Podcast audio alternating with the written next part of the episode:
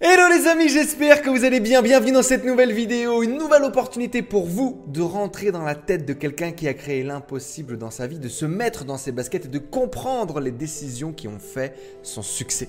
Aujourd'hui les amis, on a la chance de rencontrer Léo et de discuter avec Léo du pseudo Y'a deux écoles, un joueur pro professionnel français qui a pas mal fait parler de lui sur l'année dernière, sur cette année, et vous allez le voir, en plus d'être un joueur de poker, c'est un entrepreneur, quelqu'un d'ambitieux, quelqu'un qui a créé beaucoup de choses et qui a énormément de clés à vous partager. On va revenir sur ce qui a marché, ce qui n'a pas marché, les tentatives d'association, les créations de projets et également le fait d'être visible, de se mettre au premier plan, comment gérer ça, comment ça fonctionne et comment gérer les haters. Je suis très content aujourd'hui de vous partager l'histoire de ce mec passionné qui avait qu'un seul rêve en tête, celui de vivre de sa passion, et on va voir par quel péripéties il est passé et comment est-ce que vous pouvez en faire autant. Laissez un énorme like si cette vidéo elle vous plaît, si ce thème vous plaît, abonnez-vous à cette chaîne YouTube pour plus d'interviews inspirantes toutes les semaines, et encore merci à notre invité Léo. Je vous laisse tout de suite avec mon interview avec Léo Y'a deux écoles. Et à votre tour, si vous voulez créer un business en ligne, devenir libre et vivre de votre passion, regardez dans la description juste en dessous, on a créé un club, un club génial, le meilleur club pour ceux qui font du business en ligne. On partage, il y a des formations, il y a des cours, il y a du networking, c'est le meilleur. Regarde juste en dessous, il y a une offre en ce moment, sept euros le premier mois, c'est sans engagement et après ça coûte trente-neuf euros par mois. Il y a un cours par semaine que tu peux suivre, il y a du networking, des gens avec lesquels bosser, des gens avec lesquels partager. C'est le meilleur produit que j'ai jamais créé. Check ça, c'est juste en dessous.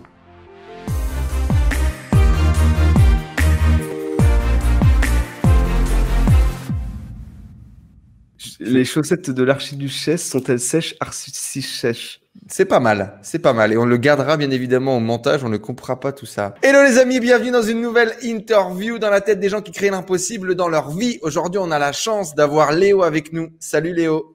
Salut, euh, salut Enzo, super content d'être avec vous euh, en cette fin d'après-midi et pour cette petite interview. Eh ben, oh, c'est un très grand chaud, plaisir, c'est un grand plaisir. Il fait très chaud chez moi ouais. aussi, il est dix heures du matin, donc autant te ah, dire oui. qu'on est parti pour démarrer une bonne journée. Aujourd'hui les amis, on a la chance de rencontrer quelqu'un qui a réalisé un de ses rêves, celui de devenir pro de joueur de poker, et on va surtout avoir l'opportunité de discuter avec un passionné qui a transformé sa passion en une activité, un entrepreneur, à quelqu'un qui a créé des idées, mais aussi à quelqu'un qui est devenu une star des réseaux sociaux avec des vidéos vues jusqu'à cinq cent mille Euh, fois, plus de cinq cent mille euh, fois, euh, qui a réussi à réaliser un des rêves d'énormément euh, de joueurs de poker, mais aussi de, de, de professionnels dans leur passion, d'être pris dans une grande équipe nationale, d'être sponsorisé pour jouer. Bref, c'est le Saint Graal pour beaucoup de gens. Et l'objectif de cet échange aujourd'hui, c'est de comprendre qu'est-ce qui fait de Léo quelqu'un de si spécial euh, et, et de qu'est-ce qui lui a permis d'atteindre son, son rêve et de réaliser cette passion. Léo, avant d'être une rockstar des réseaux sociaux et, et, et un champion qui gagne des millions en cliquant sur une souris, c'était quoi ton rêve justement quand tu étais gosse à toi ? Euh, bah franchement, euh, bon déjà beaucoup d'éloges, hein, ça va être euh, c'est compliqué, hein, de, de, il va falloir un peu réduire le, le melon sur ma tête. Non, mais du coup, euh, bah moi en fait depuis toujours, enfin depuis que j'ai quinze quatorze ans, j'ai voulu être genre professionnel de poker. C'est un truc qui a pas trop bougé. Je crois que quand j'ai été genre tout petit, je devais avoir sept huit ans, je voulais être, je crois que je voulais être paléontologue. Euh, ah ouais. Euh, voilà, on a bien, on a bien changé de direction. Mais en fait, le truc qui me, qui, que je me souviens en fait, c'est quand j'avais douze, dix, onze, douze ans, j'avais vu un film à la télé, je me souviens, euh, d'un mec qui, qui joue au casino et qui se met dedans, qui perd beaucoup d'argent, qui met en, en difficulté toute sa famille, et cetera. Ouais. Et je m'étais dit, ça, je veux jamais que ça m'arrive. Je me suis dit, je, me, je veux jamais que ça m'arrive. Et de, du coup, j'ai, à partir de là, vraiment pas aimé tout ce qui est jeu d'argent, et cetera. Euh, c'est pour ça que d'ailleurs, je n'ai jamais, par exemple, joué à la roulette, euh, aux machines à sous.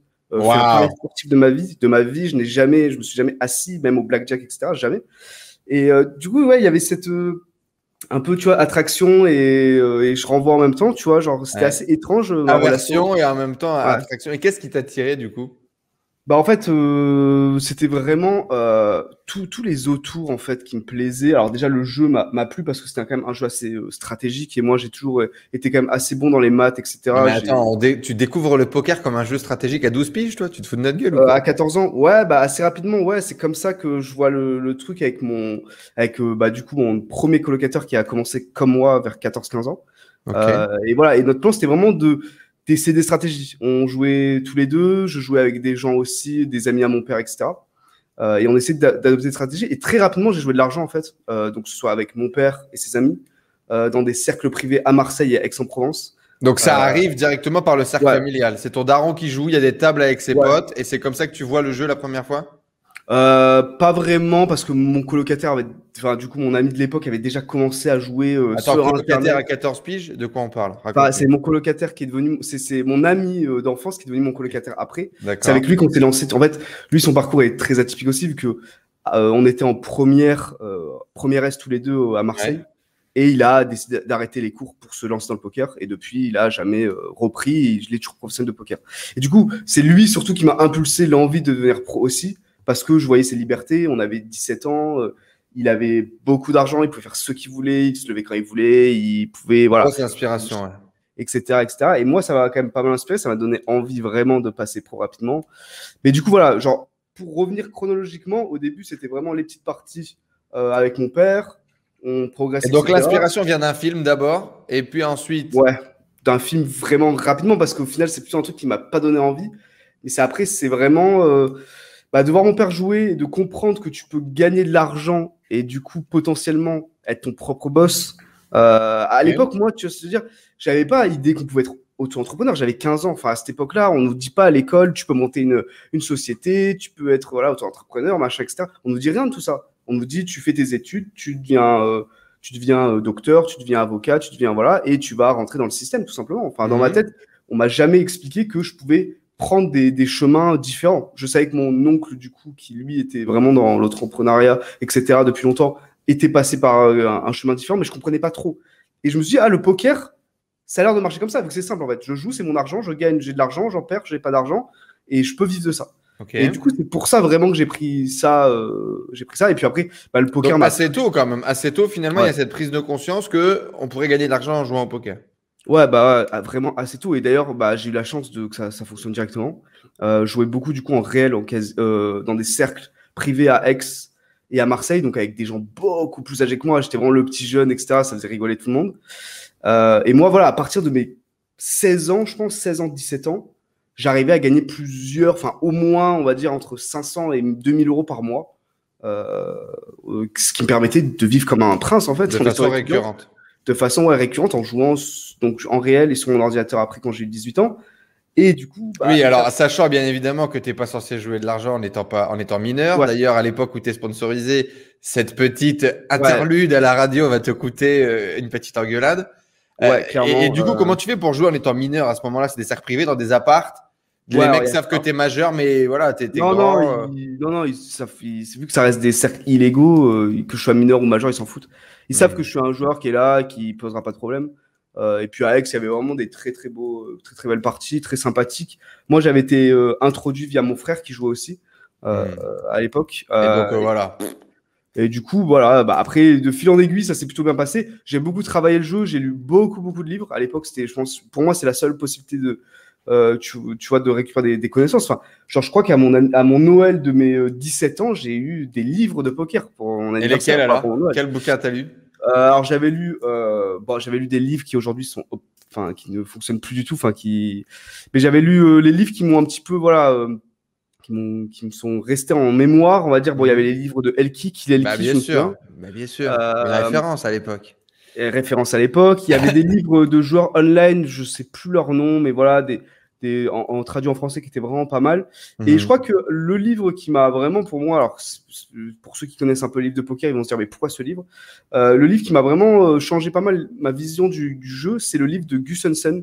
Euh, mmh. En gros, il gagne l'Aussie Million, donc c'est un tournoi à dix mille dollars l'entrée en Australie, et il le gagne.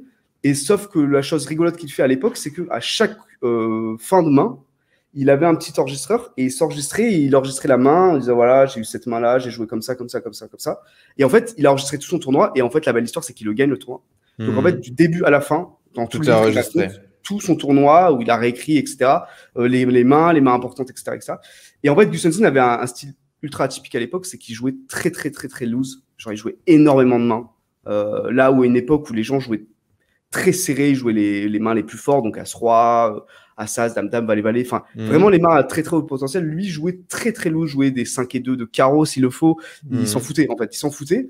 Et alors aujourd'hui, c'est pas une stratégie que je vous conseillerais de faire, mais à l'époque, les gens étaient tellement bah, moins forts euh, arriver au fait où le flop euh, intervient, donc post-flop, on va dire. Donc, dès que le flop, la turn arrive. Dès à, que les trois premières cartes arrivent, ouais. ouais. Les gens étaient mais, tellement faibles à cette époque-là, quand les cartes arrivaient, euh, que bah, y avait vraiment moyen de gagner de l'argent en fait, avec n'importe quelle main. Et la main ne, ne, ne changeait pas grand-chose, en fait. Mmh. Euh, il fallait juste bien percuter les flops, certes, mais surtout bien exploiter l'adversaire, bien rentabiliser quand on faisait des mains, et cetera. Parce que les gens avaient énormément de mal à passer leurs mains. Euh, s'ils avaient une paire d'as et qu'un flop venait, euh, euh, je sais pas, genre on a, on a deux as noirs et le flop vient quatre, cinq, six tout à cœur et la turn vient à huit, euh, bah, les mecs n'étaient pas capables de folder les as. Alors que c'est mmh. assez évident pour nous aujourd'hui de se dire, attends, c'est dangereux, il y a une couleur possible, il y a une quinte mmh. possible, il y a des deux paires, et cetera. À l'époque, c'était pas possible. On a les as, on avait presque, j'avais presque l'impression que Ils, voulaient, ils étaient prêts à tout perdre, ils savaient très bien qu'ils allaient tout perdre, mais ils voulaient montrer « Oh, mais j'avais les as quand même, tu vois, tu m'as craqué, ouais. j'avais une belle main. J'étais devant avant que le flop arrive. » Genre pour un petit peu justifier… C'était le fait un style que... de jeu complètement différent. Ouais, donc, complètement différent, bah, beaucoup moins euh, optimal. Et c'était une époque où bah, y avait énormément de joueurs de poker qui ont gagné énormément d'argent parce que c'était juste plus malin que les autres. Mmh. Alors qu'aujourd'hui, c'est, un... c'est toujours possible, mais c'est beaucoup plus compliqué. Mais du coup, voilà. Euh, donc un démarrage très très tôt, du ouais. coup, avec une validation très tôt, avec un gain d'argent euh, euh, très très tôt. Et en parallèle de ça, comment ça se passe, du coup, les, les, les études, le, le monde normal et, et ouais. la vision de tes parents par rapport à ça? euh, Alors, en fait, le truc, c'est que bon, moi, le niveau études, j'ai toujours été euh, très très absentéiste. Euh, j'allais vraiment pas beaucoup en cours. Je crois qu'à partir de la, de la quatrième, euh, je mettais mon blanco sur le, l'emploi du temps derrière mon carnet, pour enlever des cours et pour sortir en disant « Oh, mais j'ai pas de cours », alors qu'en fait, j'en avais un cours, mais je l'avais mis du blanco. Genre.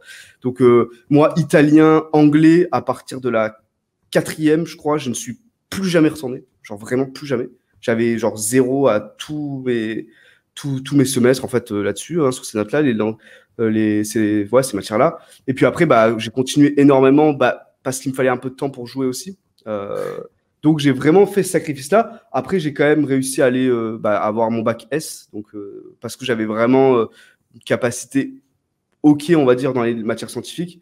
Pour te dire, euh, au final, moi, euh, euh, dès qu'il y avait le bac, et cetera, ou le brevet, en fait, je, je faisais sauter le troisième semestre, trimestre, et je révisais chez moi avec les manuels scolaires, en fait. Parce que pour moi, en fait, dans le manuel scolaire, il y avait tout.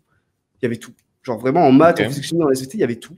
Et, euh, et du coup, bah, je révisais que ces matières-là à fond, à fond, à fond, à fond. Et, et du coup, ça s'est bien passé. Et voilà. Et du coup, à la fin, bah, au bac, pour, pour te dire, genre, toutes mes moyennes sont en dessous de la moyenne, sauf maths, physique, chimie, S V T. Mais vu que c'est les plus gros coefs, bah, j'ai eu mon bac avec dix virgule quatorze, je crois.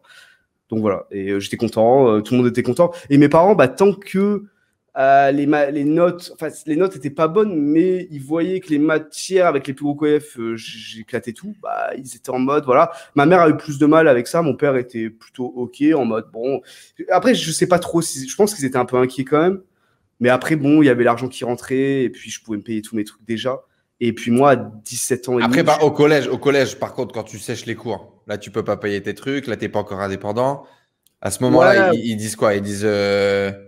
Bah, encore une fois, genre au collège, j'avais, euh, j'avais, euh, je réussissais après facilement, les, j'avais, des, j'avais leur quatorze quinze de moyenne. Donc, euh, même si j'allais pas en cours, j'avais des, des, euh, des avertissements de, de, de, de présence et des avertissements de discipline aussi, bah, j'avais quand même quatorze quinze. Donc, au final, euh, c'était, voilà, c'était en mode, bon, bah, écoute, pour l'instant, ça passe. Mais, euh, et après, au lycée, t'as très vite gagné ouais. ta thune et tes parents étaient au courant. Ouais, bah, et donc, le fait que tu gagnes ta vie en parallèle, de réussir à te maintenir à flot, ils te laissaient faire, ils t'ont ouais, fait confiance. Et puis, mon, mon colocataire, du coup, que j'ai eu après euh, le lycée, lui avait arrêté en première. Donc, ça aussi, mes parents le savaient, ils connaissaient très bien leurs leur, leur parents. Euh, donc, du coup, ils discutaient et ça se passait super bien. Lui, à l'époque, il gagnait énormément. Donc, forcément, on savait que c'était possible. En fait, on a eu toute cette période de « Est-ce que c'est vraiment possible d'être professionnel de poker ?» Moi, je le savais que oui. Sans et, le po- et le pote, il est venu. Euh... Et le pote aussi, mais c'est juste mes, nos parents qui n'étaient pas certains. Et puis après, avec les mois et les mois qui s'enchaînaient, ils se sont dit bon, bah oui. Et moi, du coup, ça m'a permis de, à dix-sept ans et demi, de partir de chez moi et de prendre un appart. Et du coup, je vis seul depuis maintenant presque dix ans. Et ça, c'est vrai que c'était un truc que je voulais faire euh, directement. Enfin, genre, pour moi, je voulais partir le plus tôt possible de chez mes parents pour me gérer. Et euh, après, voilà, c'est. Parce qu'en fait, je trouve que quand tu vis seul au début, tu souffres, tu galères, il y a plein de trucs à gérer, ça part dans tous les sens. Et j'étais dans, au début de mes premiers apparts, c'était n'importe quoi. Mmh. Euh, mais après, bah voilà, euh, tu progresses, tu apprends, et cetera. Et aujourd'hui, bah voilà, maintenant, je me gère totalement sur tous les aspects depuis pas mal de temps maintenant. Et c'est un truc que voilà, j'ai voulu prendre de l'avance là-dessus, et, et c'est pour ça que je suis parti assez tôt. Et, puis, et, ouais, et, et à ce moment-là, euh, quand tu vas plus en cours, quand tu sèches, quand ta passion c'est de gagner de l'argent et de jouer au poker, t'es complètement euh, pas en adéquation avec euh, ton milieu social, avec tes potes au collège. Euh, c'est-à-dire à quatorze quinze ans, euh, c'était euh, bon, si on avait déjà commencé un peu à fumer des pétards et à draguer des meufs, mais on n'était pas, euh, on n'était pas au poker. Je suis arrivé au poker un peu plus tard. Et euh, on était des enfants, il n'y avait rien de professionnel, il n'y avait pas de travail, il n'y avait pas de jeu, il y avait pas. J'étais le seul à lire des bouquins pour essayer d'améliorer mon jeu. Tout le monde s'en battait les couilles. Euh, du coup, toi, tu te sors de ce groupe social-là des d'enfants, tu t'isoles un peu avec ton meilleur pote et, et, et, et vous avancez à deux. Comment ça va se passer ? euh, Ouais, bah après voilà, moi, je viens de Marseille, donc forcément, euh, bah, la drogue, c'est tout le monde, partout, tout le temps. Euh, moi, okay. Ça a commencé très très tôt. Alors maintenant, ça fait longtemps que j'ai arrêté, mais j'ai vraiment été vraiment vraiment vraiment dedans.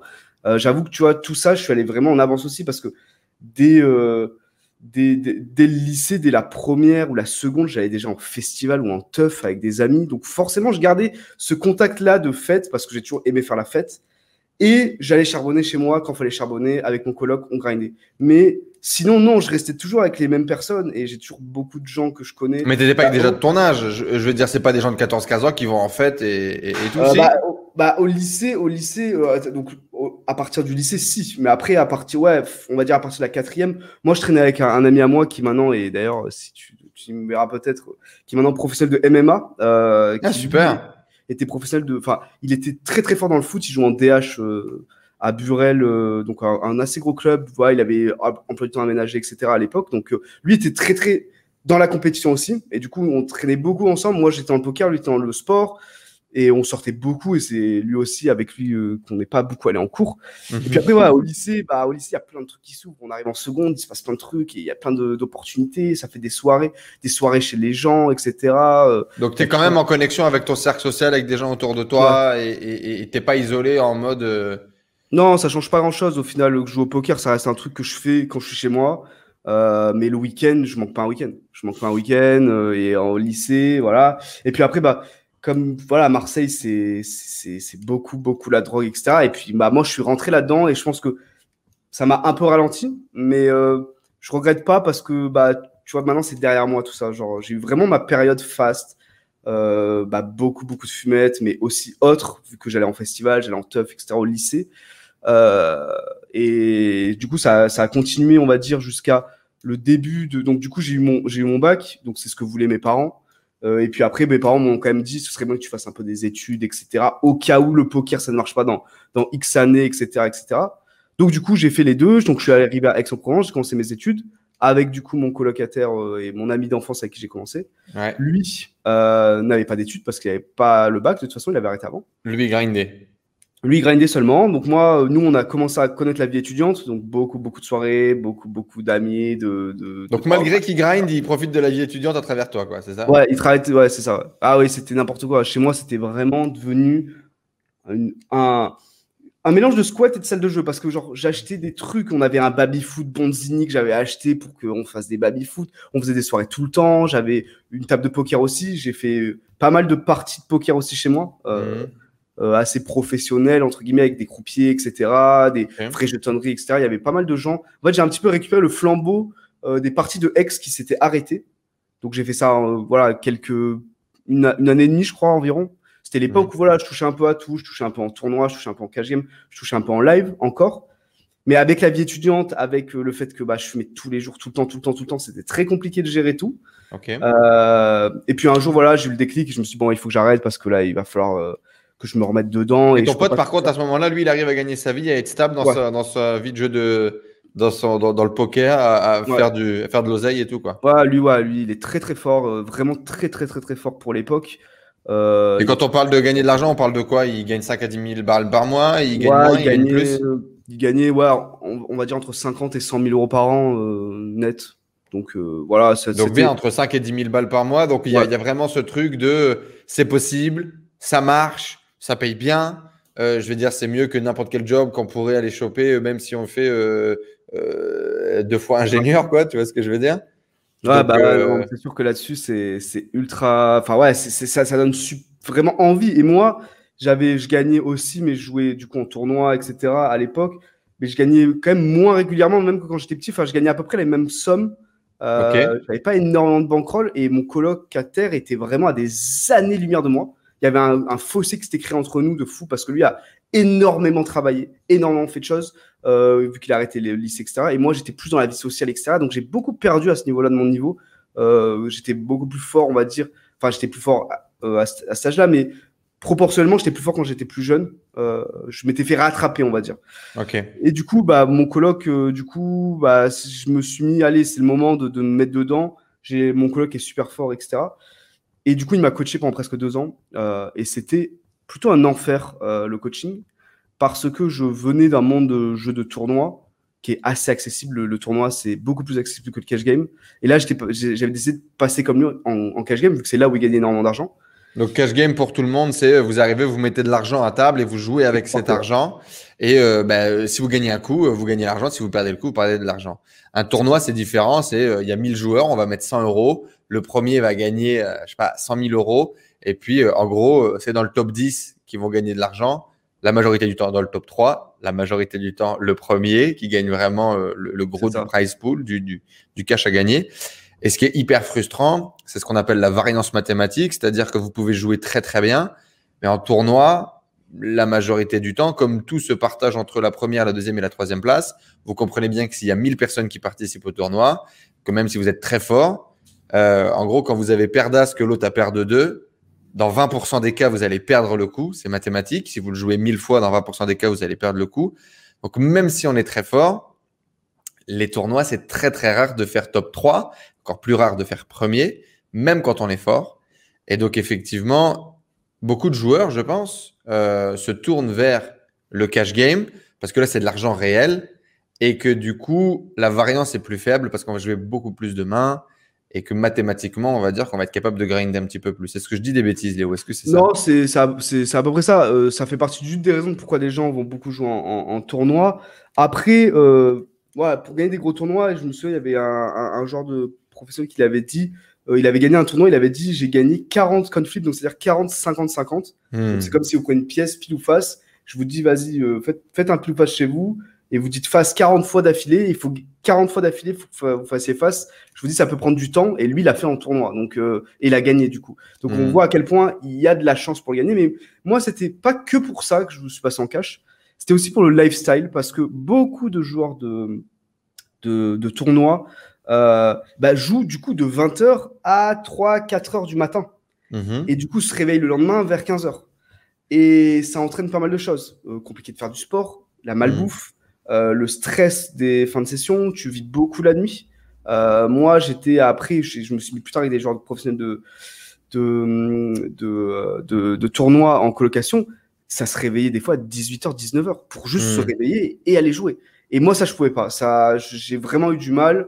Euh, à tenir ce, ce vide, cette vie de nuit. Enfin, pour moi, euh, il faut se lever tôt, tu vois, genre pour être. Euh, enfin voilà. Genre, euh, et du coup, en cash game, ce qui est bien, c'est que je joue quand je veux. Donc, je peux jouer trois okay. heures maintenant et j'arrête et je rejouerai le matin et je rejouerai un peu le soir. Mais tu maîtrises a... mieux ton agenda, quoi. Bah, c'est que on a la possibilité de jouer et de s'arrêter quand on veut. Alors qu'en tournoi, quand tu t'inscris à un tournoi, bah si tu vas loin dans le tournoi, ça peut durer sept heures. Hmm. Donc, t'es obligé d'être sept heures devant ton ordinateur. Et des fois, ça peut t'arriver aussi de jouer six heures et de prendre un sacré coup, un coup nul et de sortir du tournoi, de gagner presque rien, alors que ça fait six heures que tu es dessus. Il n'y a pas de meilleurs horaires quand même. On pourrait imaginer que les mecs qui jouent la nuit, euh, qui sont des joueurs récréatifs, euh, vont avoir tendance à se pio un peu plus, à donner un peu plus d'argent. À être... Vraiment, les meilleurs, les meilleurs horaires, c'est de vingt heures à trois heures du matin. C'est les horaires où les même gens... en cash game. Mais... Ah non, en cash game, non, en cash game, c'est n'importe quand. Euh, surtout okay, que moi, il n'y a pas de meilleurs horaires, quoi. Non, non, enfin, moi, moi maintenant, je joue sur dix-sept sites différents, vu que j'ai accès au point com. D'accord. Donc, euh, je joue tous les pays. Euh, oui, donc tous les pays égale, euh, du coup, les fuseaux horaires, tous les horaires. Et tous les fuseaux horaires, ça tourne, et cetera. Donc, il euh, n'y a pas de problème. À l'époque où je jouais que sur Winamax, euh, moi, mes horaires préférés, c'était euh, entre midi et deux. Euh, D'accord. Bon, après, voilà, genre.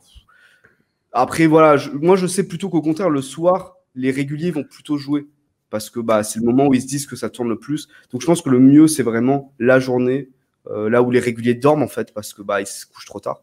Donc, euh... d'ailleurs, les réguliers, les récréatifs, donc un régulier étant un mec pro ou semi-pro qui va jouer tous les jours dans l'objectif de gagner un salaire et d'en faire sa vie, un récréatif, un mec comme moi aujourd'hui, je suis maintenant un récréatif, euh, tu joues une fois de temps en temps, tu mets de l'argent euh, que tu peux te permettre de perdre en gros, et euh, tu, tu joues sans vraiment de pression, tu vas prendre des décisions qui ne sont pas optimales, mais qui sont « Ah bah tiens, j'adore cette main, ah bah tiens, ça me fait marrer, ah bah tiens, euh, je fais tapis alors qu'il n'y a aucune raison ».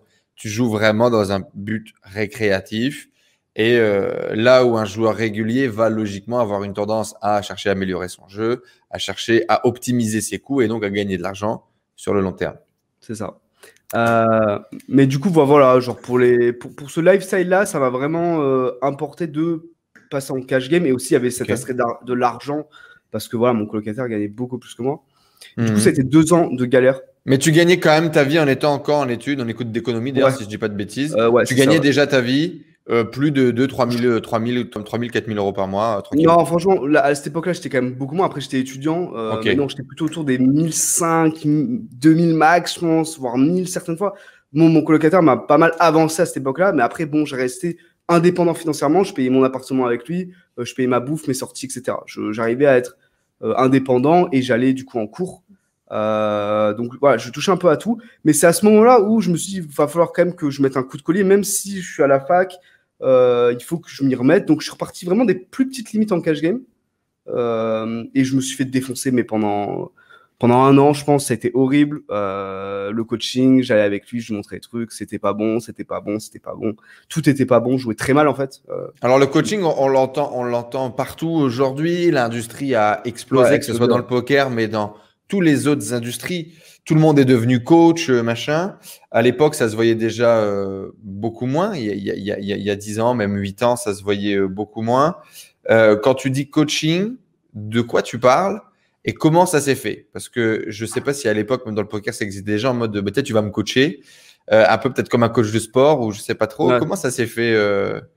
bah, à l'époque, ouais, ça existait un petit peu, il y avait quand même quelques coachs, et cetera. Mais c'était très, très rare. Moi, non, moi, j'ai eu la… C'était mon ami, en fait. Bah, juste, euh, il me regardait, il, euh, je lui remontrais des coups que j'avais joués, on travaillait ensemble, il m'expliquait des, des, des principes, et cetera. Et ça a été un coaching. Là où, normalement, tu payes à l'heure, moi, je payais pas à l'heure. Moi, c'était autant d'heures que je voulais quand je voulais. Donc, euh, mmh. Et j'ai plutôt bien pris le filon. J'ai pris le maximum que je pouvais et, et je l'en remercie encore. Je pense pas, pour le coup, à, avec du recul, que c'était un, c'était un très très bon joueur de poker, mais je pense pas que c'était un très bon coach. Mmh. Euh, c'est deux choses qui sont complètement différentes. Deux hein. choses complètement différentes. Euh, euh, là, là où bah, je prends, euh, moi j'ai coaché après des élèves ou des amis aussi qui sont devenus pros. Euh, ça a été beaucoup plus rapide en fait euh, que moi. Alors peut-être que c'est moi qui, c'était moi le problème à l'époque, mais je pense pas. Euh, c'est juste que à l'époque euh, il... aussi on se mélange pas mal les pinceaux et lui il jouait très cher, mais c'était pas aussi structuré qu'aujourd'hui. Maintenant, je trouve que on a tous une démarche dans le coaching on, on, plus, plus claire parce que bah, j'ai presque envie de te dire qu'on a presque tous des formations de comment être un bon coach. Tu vois. On a été coachés mmh. pour être des bons coachs. Euh, et à l'époque, c'était beaucoup plus voilà, euh, bah, je t'explique ça et on prend pas le temps. C'était beaucoup plus informel, quoi. Ouais, ouais c'est ça. Et on, du coup, j'ai beaucoup joué par mimétisme en fait. Genre, euh, je faisais des choses qu'ils refaisaient. Qui faisait sans vraiment savoir pourquoi je les faisais. Alors qu'aujourd'hui, mmh. c'est pas, c'est pas le cas. Aujourd'hui, on t'explique pourquoi on le fait. Et puis après, tu, tu l'appliques tout seul. Et c'est beaucoup plus facile de s'en souvenir. Et c'est beaucoup plus facile de même dévier et trouver presque tes propres stratégies. Enfin, tu crées pas vraiment tes propres stratégies, mais tu vois, de, d'être curieux et de prendre des, des, des, des options alternatives, et cetera. Enfin, bah, voilà. Donc, donc finalement, ce rêve de devenir professionnel de poker, il se réalise assez vite. Parce que bon, même si tu ouais. vis pas la grande vie, c'est ça. T'es indépendant, tu payes ton loyer. Euh, tu, tu gagnes euh, mille cinq cents euros par mois, ce qui est euh, le salaire médian certainement euh, en France. Euh, et, et, et quand est-ce que tu vas vraiment avoir la sensation de réaliser ton rêve? Quand est-ce que tu vas réussir à step up peut-être et à vraiment peut-être professionnaliser ton jeu ou, ou, ou ton style ou, ou ta vie autour du poker? Quand tu vas arrêter l'école, ça va être quoi le grand step? euh, Ouais, le grand step, c'est quand je pars vivre à Porto. Euh, donc, il y a à peu près, bah, à peu près deux ans et demi euh, pour le coup. Euh, là, je pars vivre à Porto euh, pour des problèmes fiscaux euh, parce que bah voilà, on allait euh, faire une nouvelle année et je sais très bien que j'allais gagner. Alors, c'est intéressant, raconte-nous un peu. Qu'est-ce qui s'est passé entre je gagne deux mille euros par mois, je fais la teuf et je suis à moitié bourré tout le temps, à tiens, on a des ouais. problèmes fiscaux parce qu'on gagne trop. Euh, bah voilà, bah du coup après deux ans de travail avec mon, mon colocataire, et cetera. Euh, bah j'ai commencé à monter les limites, je commence à gagner pas mal d'argent. Euh, alors j'avais, on va dire que voilà, il y a beaucoup de gens en France hein, qui euh, trichent un petit peu avec le fisc parce que tu es censé payer euh, une partie de tes gains euh, au fisc français. Mmh. Sauf que c'est une loi assez floue. Euh, moi, j'ai jamais voulu tricher parce que c'était un truc que, que je pense qu'elle allait me retomber un jour dessus.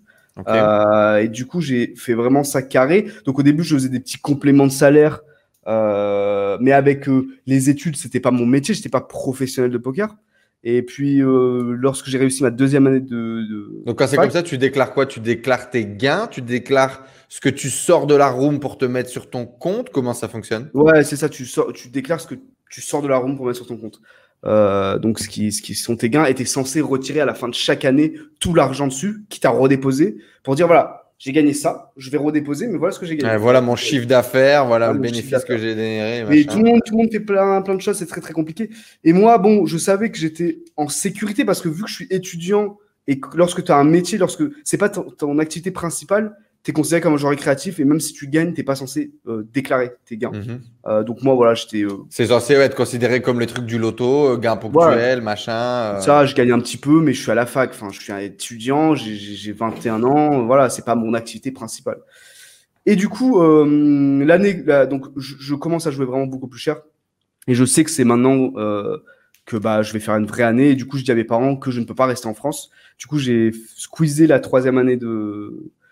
d'économie et euh, pour partir directement à Porto, euh, Porto qui était un, la bonne destination pour aller vivre euh, pour, et pour être imposé à zéro pour cent et pour pouvoir euh, vivre proprement. Il y avait zéro pour cent sur le zéro, poker ouais. à ce moment-là, zéro tout court euh, zéro, sur ouais, les gains des, des, des, des... du gambling. Ouais. D'accord. Gambling. Tout ce qui est lié au gambling, donc paris sportif, poker, et cetera. zéro pour cent. Faut déclarer quelque chose ou faut même pas faire de déclaration? euh, Si, si, tu déclares euh, quelque chose, mais euh, c'est pas… En fait, là-bas, ils considèrent pas ça comme un métier, en fait. Euh, genre, ils, quand je suis, je suis allé à la mairie pour récupérer ma carte de résidence, et cetera. Euh, même quand j'étais team professionnel Winamax et que j'avais mon contrat chez Winamax, ils prenaient même pas ça en compte. Ils disent Winamax, ça n'existe pas pour nous. Tout ce qui est gambling, c'est pas un métier. Ils sont en retard par rapport à la France là-dessus. Euh, le poker reste un truc qui est assez flou là-bas. Il y a quelques Oppor- opp- opportunités géniales, quoi, du coup. Ouais, c'est-à-dire bah, que tu sors deux cent mille, tu le fous sur ton compte portugais, tu déclares ça euh, gambling, zéro pour cent. Bon, ouais. ouais. C'est magnifique. Euh, ça donc, mais c'est, c'est énorme, hein. C'est énorme parce que typiquement aujourd'hui, il y a énormément d'entrepreneurs qui nous regardent, qui ont gagné beaucoup d'argent, et cetera. Et qui, euh, des fois, ou même des traders. Moi, j'ai des clients traders en crypto-monnaie. Ils ont fait ouais. cent K, un million. Il se chie dessus, mais euh, il se chie dessus à, à un niveau incroyable pour ah bah, faire un virement de, de, de la plateforme à la banque, que la banque freeze tout et bloque tout. Parce que derrière, tu sais, tu, comment tu vas expliquer ça? Bah alors, j'ai fait un trade en crypto-monnaie. j'ai fait ah, fois… Là, tu peux pas, ouais. Mais il faut, il faut, il faut, il y a, il y a des pays en crypto. Je sais que Malte, c'est zéro pour cent. Euh, je sais que l'Irlande, où je réside actuellement, c'est douze virgule cinq pour cent au-dessus de dix-sept mille euh, euros de bénéfices. Il y a, il y a, il faut, il faut aller dans le bon. Ah oui, il y a des solutions. Hein. Il y a des solutions, mais il faut aller dans. Mais ouais, je, je me doute que ça va inquiéter. Mais après, voilà, le Portugal reste comme beaucoup de pays en Europe et dans le monde, un pays gris. C'est-à-dire que le poker, c'est pas reconnu.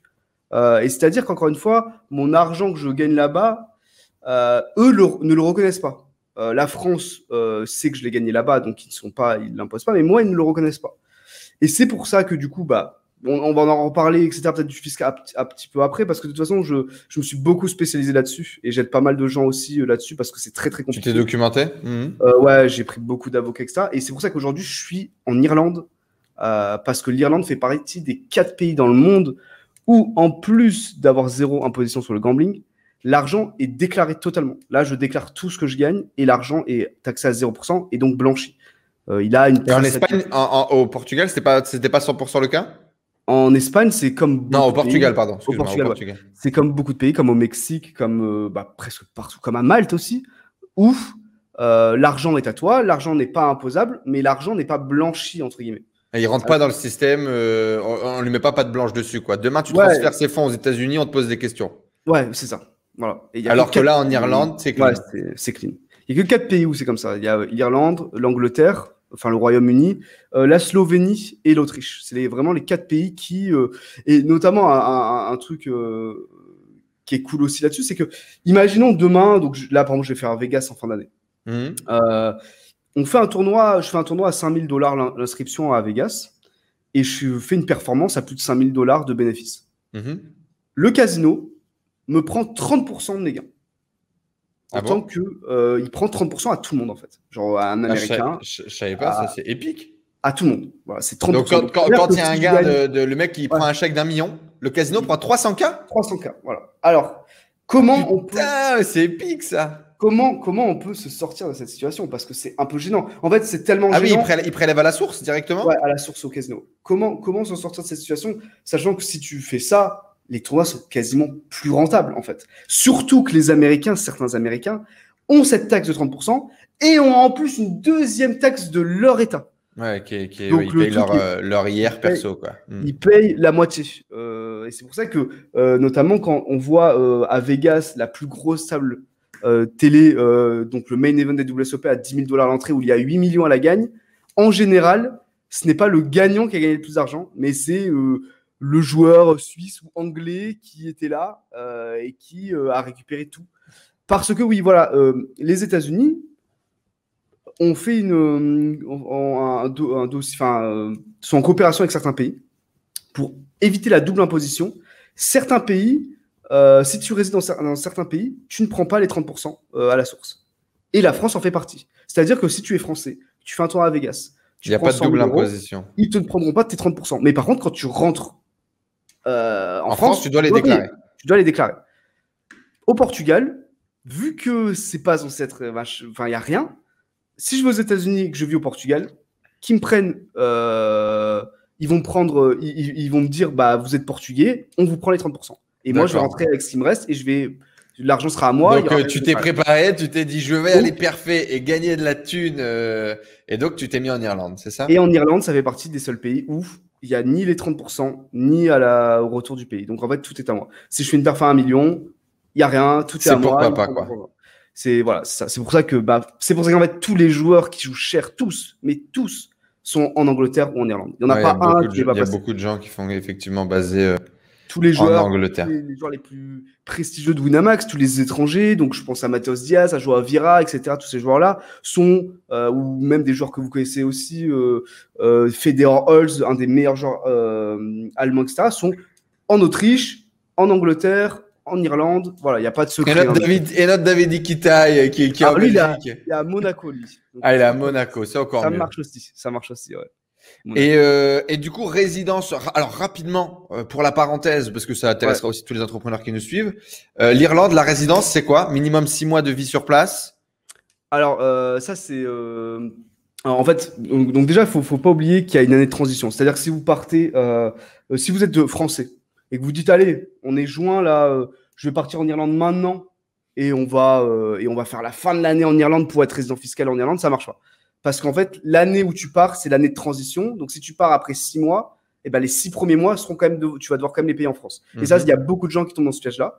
Euh, moi, par exemple, cette année-là, j'ai fait mes six premiers mois au Portugal et je vais faire mes six, euh, euh, mois, enfin, euh, mes six derniers mois en Irlande. Euh, et oui, il faut normalement résider plus de six mois par an en Irlande, à moins que vous voyagez énormément, ce qui est mon cas. Et dans ce cas-là, euh, ma résidence, la seule endroit où je paye un loyer, c'est en Irlande. Après, je voyage énormément et du coup, bah, ça me permet de pouvoir vivre potentiellement moins en Irlande et de pouvoir, bah, voilà, changer de pays, et cetera.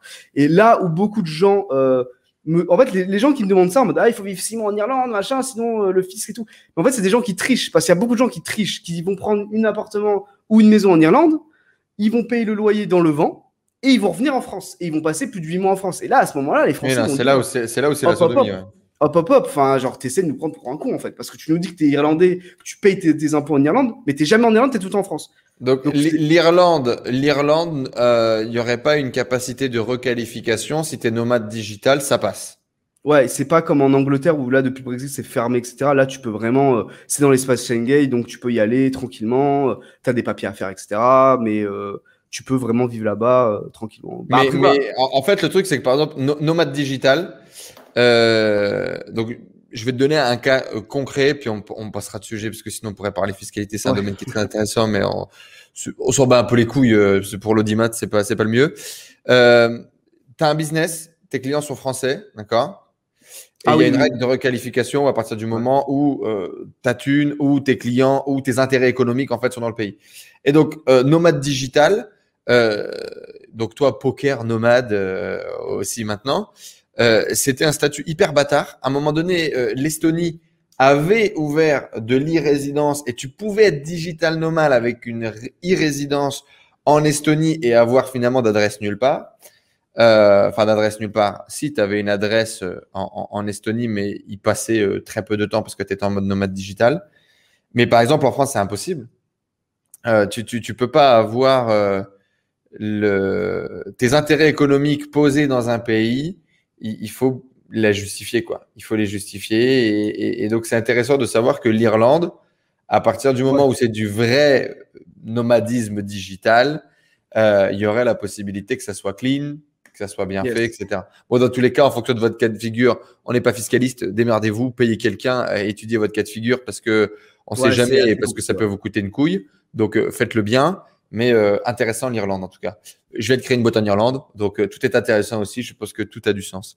Mais effectivement, l'Irlande reste, euh, c'est d'ailleurs pour ça que Facebook s'est implémenté là-bas. Hein. C'était… Euh, C'est smart, c'est, c'est the place to be visiblement. Il fait froid, personne ne veut y aller, mais tout le monde y va d'un point de vue économique. Donc, euh, bon. Ah oui, là-dessus, ouais, tout le monde y va d'un point de vue économique. C'est, euh, mais bon, après ça reste une ville sympa, mais après c'est vrai qu'il fait froid. Il fait froid, mais bon, là, franchement, je re- commence à regretter un peu le froid. Moi qui suis rentré à Marseille là pour voir la famille, j'étais mmh. quand même pas mal. Au final, là, il fait très très chaud. Il fait très très très très chaud. Enfin bref, voilà. Euh, du coup, le... professionnel. Avant l'heure, euh, tu vas te focaliser sur ton jeu, euh, tu vas commencer à découvrir du coup euh, c'est, c'est, cet argent euh, que tu peux gagner, que tu gagnes et donc du coup les problématiques fiscales qui vont avec. Tu décides de partir euh, à Porto pour bah, step up ton game, gagner plus sans euh, devoir donner cinquante pour cent de tes revenus. C'était à peu près ça, j'imagine, en France ? Ouais, c'est ça, ouais. Mmh. Euh, et du coup, ouais, bah, j'arrive à Porto et en fait, il me tombe un truc… Alors, en parallèle, je travaille avec maintenant des amis sur un site qui s'appelle spin four win point f r, donc un site de coaching.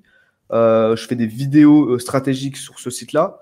Euh, donc, ça me prend quand même pas mal de temps aussi. Euh, c'était un, un, comment dire, un, un business que du coup, on avait lancé que, bah, a posteriori, je suis super content. Ça m'a apporté énormément de choses dans ma qualité, on va dire, de vidéos, et cetera, qui vont me servir plus tard. Mais euh, bon, à l'époque, c'était plus un truc qui m'a ralenti, je pense, parce que bah, ça m'a encore un peu détaché du grind, en fait, j'ai beaucoup moins joué, et cetera. Et du coup, dans la foulée, euh, je fais pas mal de Twitch euh, pour un petit peu faire connaître le site, et cetera, et cetera, vendre des abonnements, forcément. Et je fais un, une promotion euh, lors des… Euh, du coup, il y a les circus de Winamax, donc c'est un festival de tournois sur Winamax assez low cost.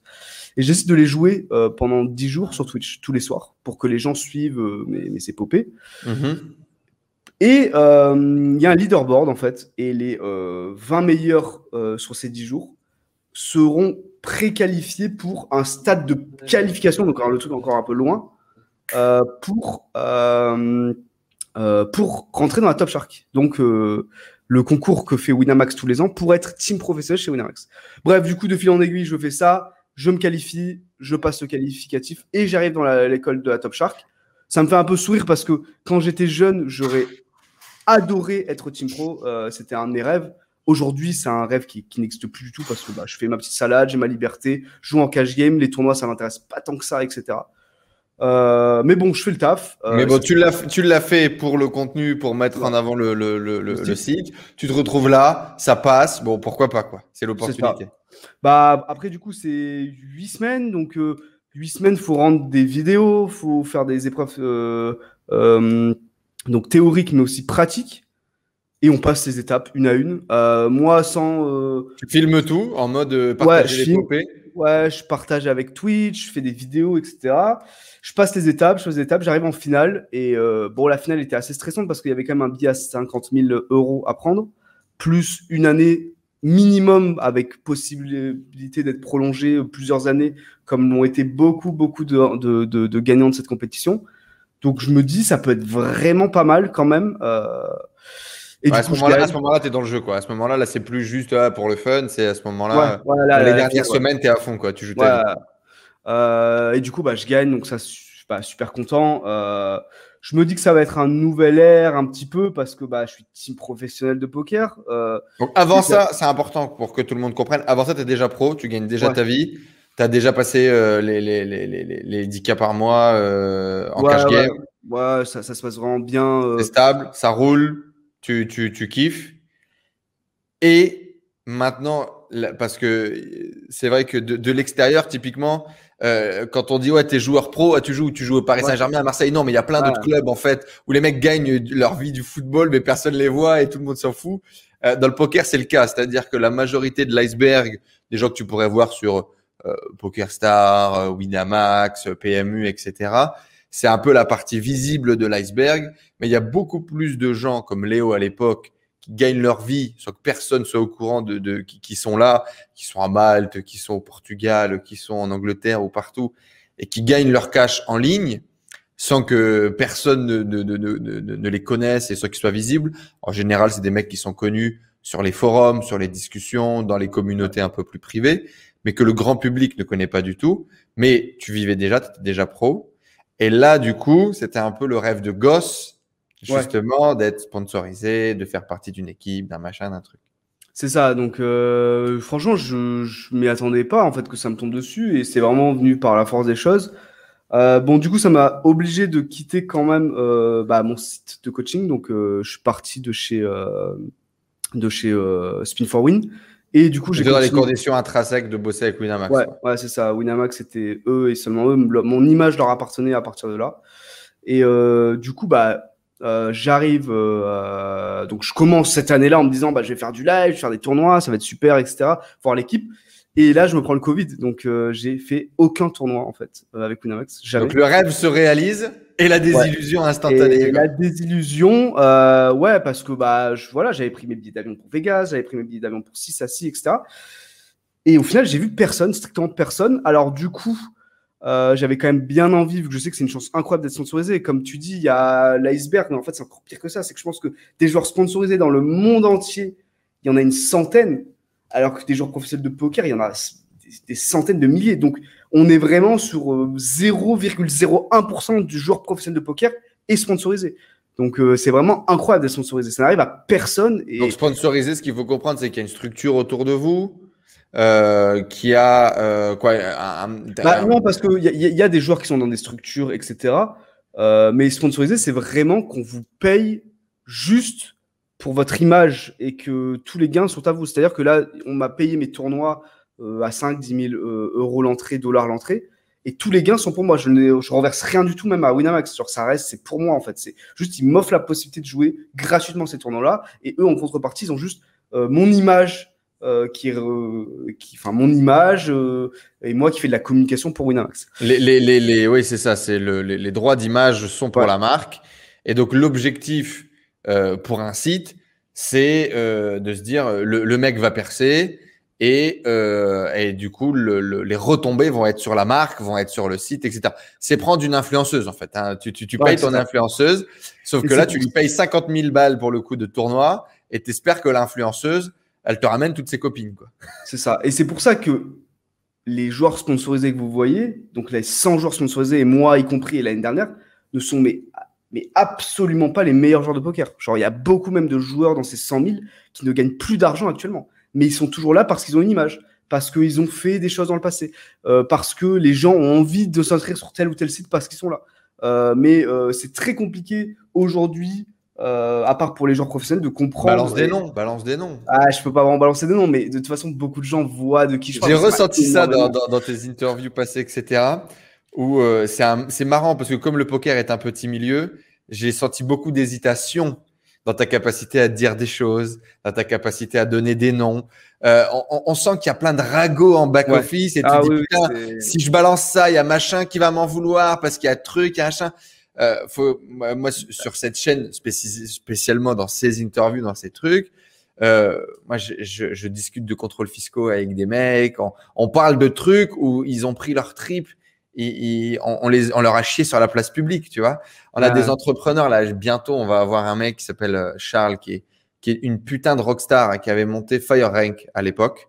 Okay. Euh, c'était euh, un million de visiteurs par jour sur les sites internet. T'imagines, un million euh... de visiteurs par jour, quinze millions d'abonnés sur des pages Facebook. Bref, c'est des mecs qui étaient euh, à, à, au top de leur industrie en deux mille dix-sept en, en francophonie, qui se sont fait chier sur la gueule euh, publiquement, euh, machin. Et euh, on a déjà commencé à en parler en privé. Je suis impatient de le faire en podcast. Et, et, et l'idée, c'est ça en fait, c'est justement de... de de pas être dans ce tabou et, et de réussir à casser, briser certains tabous. Et c'est marrant parce que je t'ai trouvé beaucoup dans la retenue face à ce petit milieu. Euh, bah, en plus, paradoxalement, je suis peut-être un des mecs qui parle le plus. Euh, et d'ailleurs, t'as une beaucoup, grande gueule, j'ai l'impression que tu t'es beaucoup, fait taper sur les doigts plusieurs fois pour ouais, ça. Aussi. Beaucoup, bah, bah, je me suis fait taper des doigts beaucoup, beaucoup de fois par beaucoup, beaucoup de gens. Et même, il y a beaucoup de gens dans le milieu qui ne m'apprécient pas trop pour ça parce que j'ai des fois… Moi, je dis ce que je pense, en fait. Il n'y a pas… Rarement, je laisse, tu vois, des trucs en suspens, et cetera. Mais est-ce que euh... c'est parce que ces gens-là, ils, ils pensent qu'ils sont quelqu'un, ou est-ce qu'il y a vraiment y a des intérêts économiques a... qui, qui, qui, tu vois ? Il y a beaucoup, il y a beaucoup d'ego aussi dans le milieu, euh, beaucoup d'ego, beaucoup de, de rage. Il euh, y a beaucoup de joueurs qui sont très frustrés de leur situation euh, parce qu'en fait, euh, être joueur professionnel de poker aujourd'hui, c'est pas être joueur professionnel de poker il y a vingt ans. Il y a vingt ans, un joueur professionnel de poker, il gagnait euh, plusieurs millions euh, d'euros par an. Euh, aujourd'hui, il y a tous les genres de poker. Il y a les genres de poker low cost. Il y a des genres de poker qui gagnent vingt mille euros par an et qui vivent en Thaïlande. Il y en a qui en gagnent dix et qui vivent euh, au Costa Rica. Il y en a qui en gagnent trente, cinquante, cent, trois cents, cinq cents. C'est, il y a toutes les échelles en fait. Et vu mmh. que c'est toi qui te gères, euh, tu peux aussi broquer, tu peux aussi tout perdre, tu peux faire des mauvais investissements, euh, jouer trop risqué, jouer trop cher par rapport à ce que tu as, par rapport à ton niveau. Et il y a des joueurs qui sont cassés les dents, euh, tout simplement. Et du coup, ça crée quand même une certaine forme de jalousie. Moi, quand je suis arrivé un petit peu en haut, on va dire, il y a plein de gens qui me sont tombés dessus euh, pour ce que j'ai peut-être fait avant, des casseroles d'antan, ou euh, me dire que j'ai juste un égo surdimensionné, que je suis un con, et cetera. Enfin, du, du coup, voilà. Et moi, euh, après, voilà, avec Winamax, euh, j'ai fait une année très, très particulière parce que j'ai eu l'année Covid. Euh, je vais pas te mentir que moi et beaucoup de gens, même chez Winamax, des employés de chez Winamax, Euh, ne pouvait pas se douter qu'après un an euh, et après ce que j'ai fait pour Winamax, euh, j'allais pas être reconduit parce que j'ai pas été reconduit sur cette année-là. Alors justement, euh... on va en parler. Tiens, on va en parler très rapidement. Le rêve se réalise. Tu te fais sponsoriser. On te donne cinquante mille euros pour jouer les plus beaux tournois du monde, accompagné par une équipe des joueurs qui est aujourd'hui une des meilleures équipes européennes certainement. Ouais, c'est mondial, avec... je pense que c'est la meilleure équipe mondiale en termes de titres en tout cas. Allez, on y va, mondial, avec des mecs qui sont des restas euh, triple crown comme euh, David Iquitaille, des, des, des joueurs hyper reconnus, des, des, des pointures techniques ou des mecs qui ont fait des scores incroyables, euh, des, de, du marketing aussi, du show. Je ouais. veux dire, on a eu, il y a eu des tables organisées par Winamax avec pas mal de gens, des, des célébrités, des gens comme ça. Euh, c'est, c'est une belle aventure humaine. En tout cas, c'est, j'imagine. Euh, Le cœur, les yeux, t'es allé avec ça. T'as été un peu desservi, mais ça, on en reparlera. Les W S O P, le rêve ultime, aller à Las Vegas, faire les plus beaux tournois du monde. C'était également un des rêves de gosse qui peut se réaliser. Le Covid, la désillusion. Euh, tu comprends que tu vas pas voyager, que tous les tournois sont annulés. Et du coup, tu te mets à faire de la création de contenu. Ouais. Donc, tu continues, voire tu fais quelque chose d'un peu plus différent, à faire de la création de contenu sur tes réseaux. Qu'est-ce que tu cherches à travers cette création de contenu? Pourquoi est-ce que tu bifurques là-dessus? Quoi, tu veux marquer les esprits? Tu veux quand même pouvoir apporter ta pierre à l'édifice? Qu'est-ce qui se passe? Bah en fait, c'est, c'est totalement ça. En fait, je me dis euh, après quelques mois, je me dis bon, euh, si je fais rien, euh, bah Winamax vont pas, vont pas me garder. Je serai un joueur fantôme. Ils vont me dire merci à toi euh, pour ton année. Ils m'auraient fait mon chèque, ils m'auraient dit euh, au revoir et j'aurais pas existé. Vrai, en fait, ils ont aucun intérêt eux d'avoir un joueur en cash game. On est d'accord? C'est-à-dire ouais. le cash game, à part générer de l'argent, ça fait pas forcément du buzz, ça fait pas ah, forcément pour moi, de… Pour, pour, pour moi, il y a un intérêt, juste un intérêt euh, économique, mais y a, apparemment, il n'y a que moi qui l'ai compris, cet intérêt économique, c'est qu'aujourd'hui, les rooms gagnent beaucoup en paris sportifs. Et en second, ils gagnent le plus en expresso, en tournoi, les formats mmh. courts. Et en troisième, c'est le cash game. Les tournois, c'est ce qui rapporte le moins, en fait. Mmh. Aujourd'hui, en cash game, il euh, y a des milliers de tables qui tournent tout le temps, et dans tous les pots, Winamax… Prends du, autres, prends du rec. Donc, c'est ça qui ramène le plus d'argent. C'est, c'est pas le, le tournoi. Mais le tournoi, c'est la compétition ultime, et cetera et cetera. Le cash game est vraiment euh, bah, vu… Et les récréatifs sont attirés plus ouais, par, par, par le tournoi. tournoi que... Donc, peut-être que pour, on va dire, pour amener des nouveaux, abon- euh, des nouveaux euh, joueurs, c'est plus malin de euh, mettre sur le tournoi, et cetera. Vendeur. euh, le marketing. Mais pour fidéliser, on va dire, les joueurs de cash game qui sont très nombreux et qui euh, font vivre le site, bah, je pensais être un petit peu euh, ce, ce profil-là. Et c'est pour ça que j'ai beaucoup centré toute ma communication sur le cash game. Mes Twitch étaient en cash game et j'étais le seul à les faire depuis toujours. C'est vraiment moi qui ai poussé Winamax à euh, me permettre de streamer sur leur chaîne, sur leur réseau en tant que joueur professionnel de poker. Ça a mis du temps avant de… Voilà, au début, ils ne voulaient pas trop, et cetera. Je crois que c'était plutôt pour entacher l'image de Team Pro en mode « Notre Team Pro doit être inaccessible, compliqué à… voilà euh, à l'entendre, et ça, ses conseils sont précieux. Euh, au final, aujourd'hui, tous les teams pro stream sur la chaîne Winamax et j'étais un des premiers à euh, du coup inf- influence, euh, influencer ça et à stream en cash game. J'ai mmh. eu beaucoup, beaucoup de joueurs de cash game qui m'ont regardé. Et puis, j'ai fait des formats courts. Des formats courts euh, de cash game, des formats courts où les internautes m'envoient leurs mains et je les revois et j'analyse euh, et leur dire, pour leur dire si la main est plutôt bien ou mal jouée. Et ça prend super bien. Et ça prend tellement que Winamax me demande d'en produire exclusivement sur leurs réseaux sociaux. Euh, ah, parce qu'effectivement, ça, tu démarres sur tes réseaux sociaux ouais. à toi. Euh, tu pars de ton côté, quoi, Twitter, Facebook, euh, Twitch. Instagram, ouais. Instagram. Ouais, et, et Twitch aussi, ouais. Et du coup, tu comprends très vite que euh, tu cherches à faire quelque chose de différent. Tu ne vas pas ouais. faire ce qui est vu.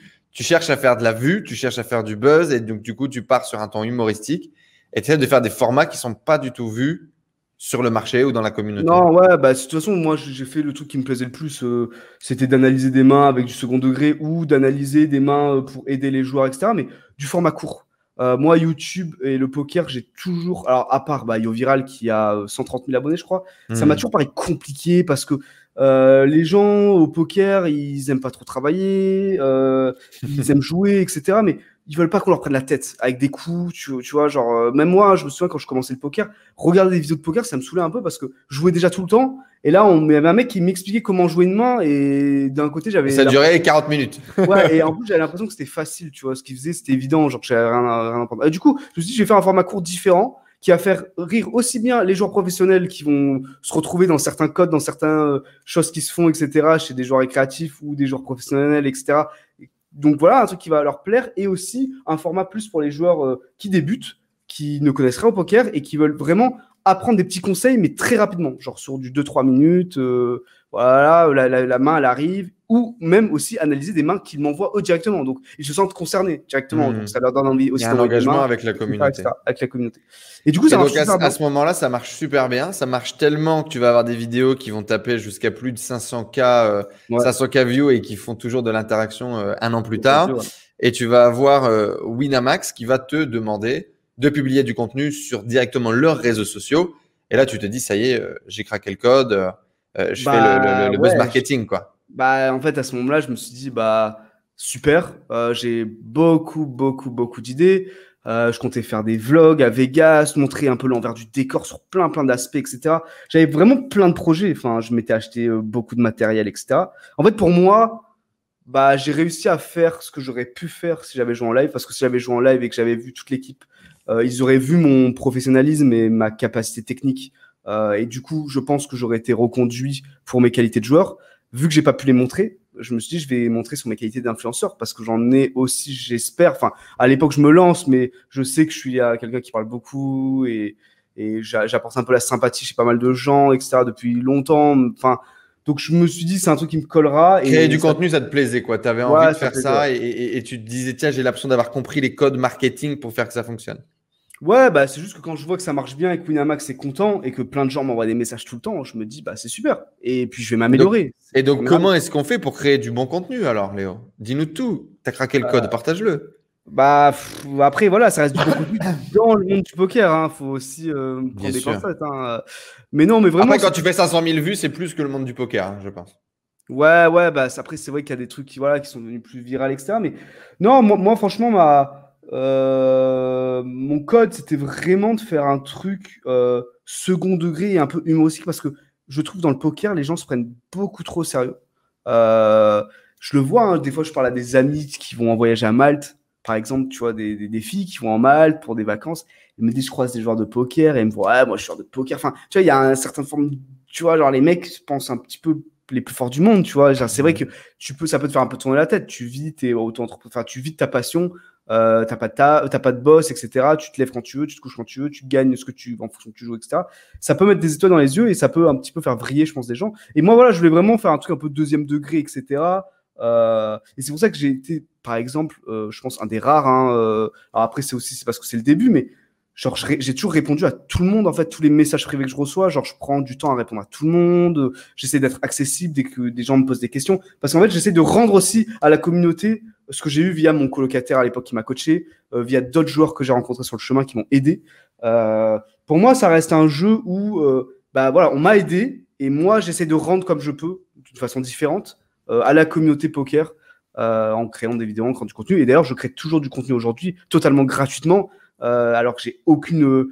Enfin, voilà, pour l'instant, je refuse euh, les sponsorings ou les placements de produits, et cetera. Euh, ouais. Aucun intérêt financier. Au contraire, voilà, j'ai envie de garder... Euh, Et c'est pour ça que pour l'instant, je suis encore en réflexion sur beaucoup de choses vis-à-vis de mon image, parce que j'essaie de garder encore un peu mon, bah, mon indépendance totale. J'ai pas envie mmh. de signer avec des gens ou avec quelqu'un pour le moment, tant que je suis pas certain que c'est un projet qui me plaît et que euh, j'ai pas envie que ma communauté se dise « Ah, ça y est, Léo, il a vrillé, il a, il a, il a changé, euh, il se vend, et cetera et cetera » Et donc, du, du coup, coup, second degré, ne pas se prendre au sérieux, faire des choses humoristiques où habituellement, il pourrait être fait Euh, de façon plutôt très sérieuse. Ouais. Euh, quoi d'autre? Du montage, contenu pédagogique et marrant.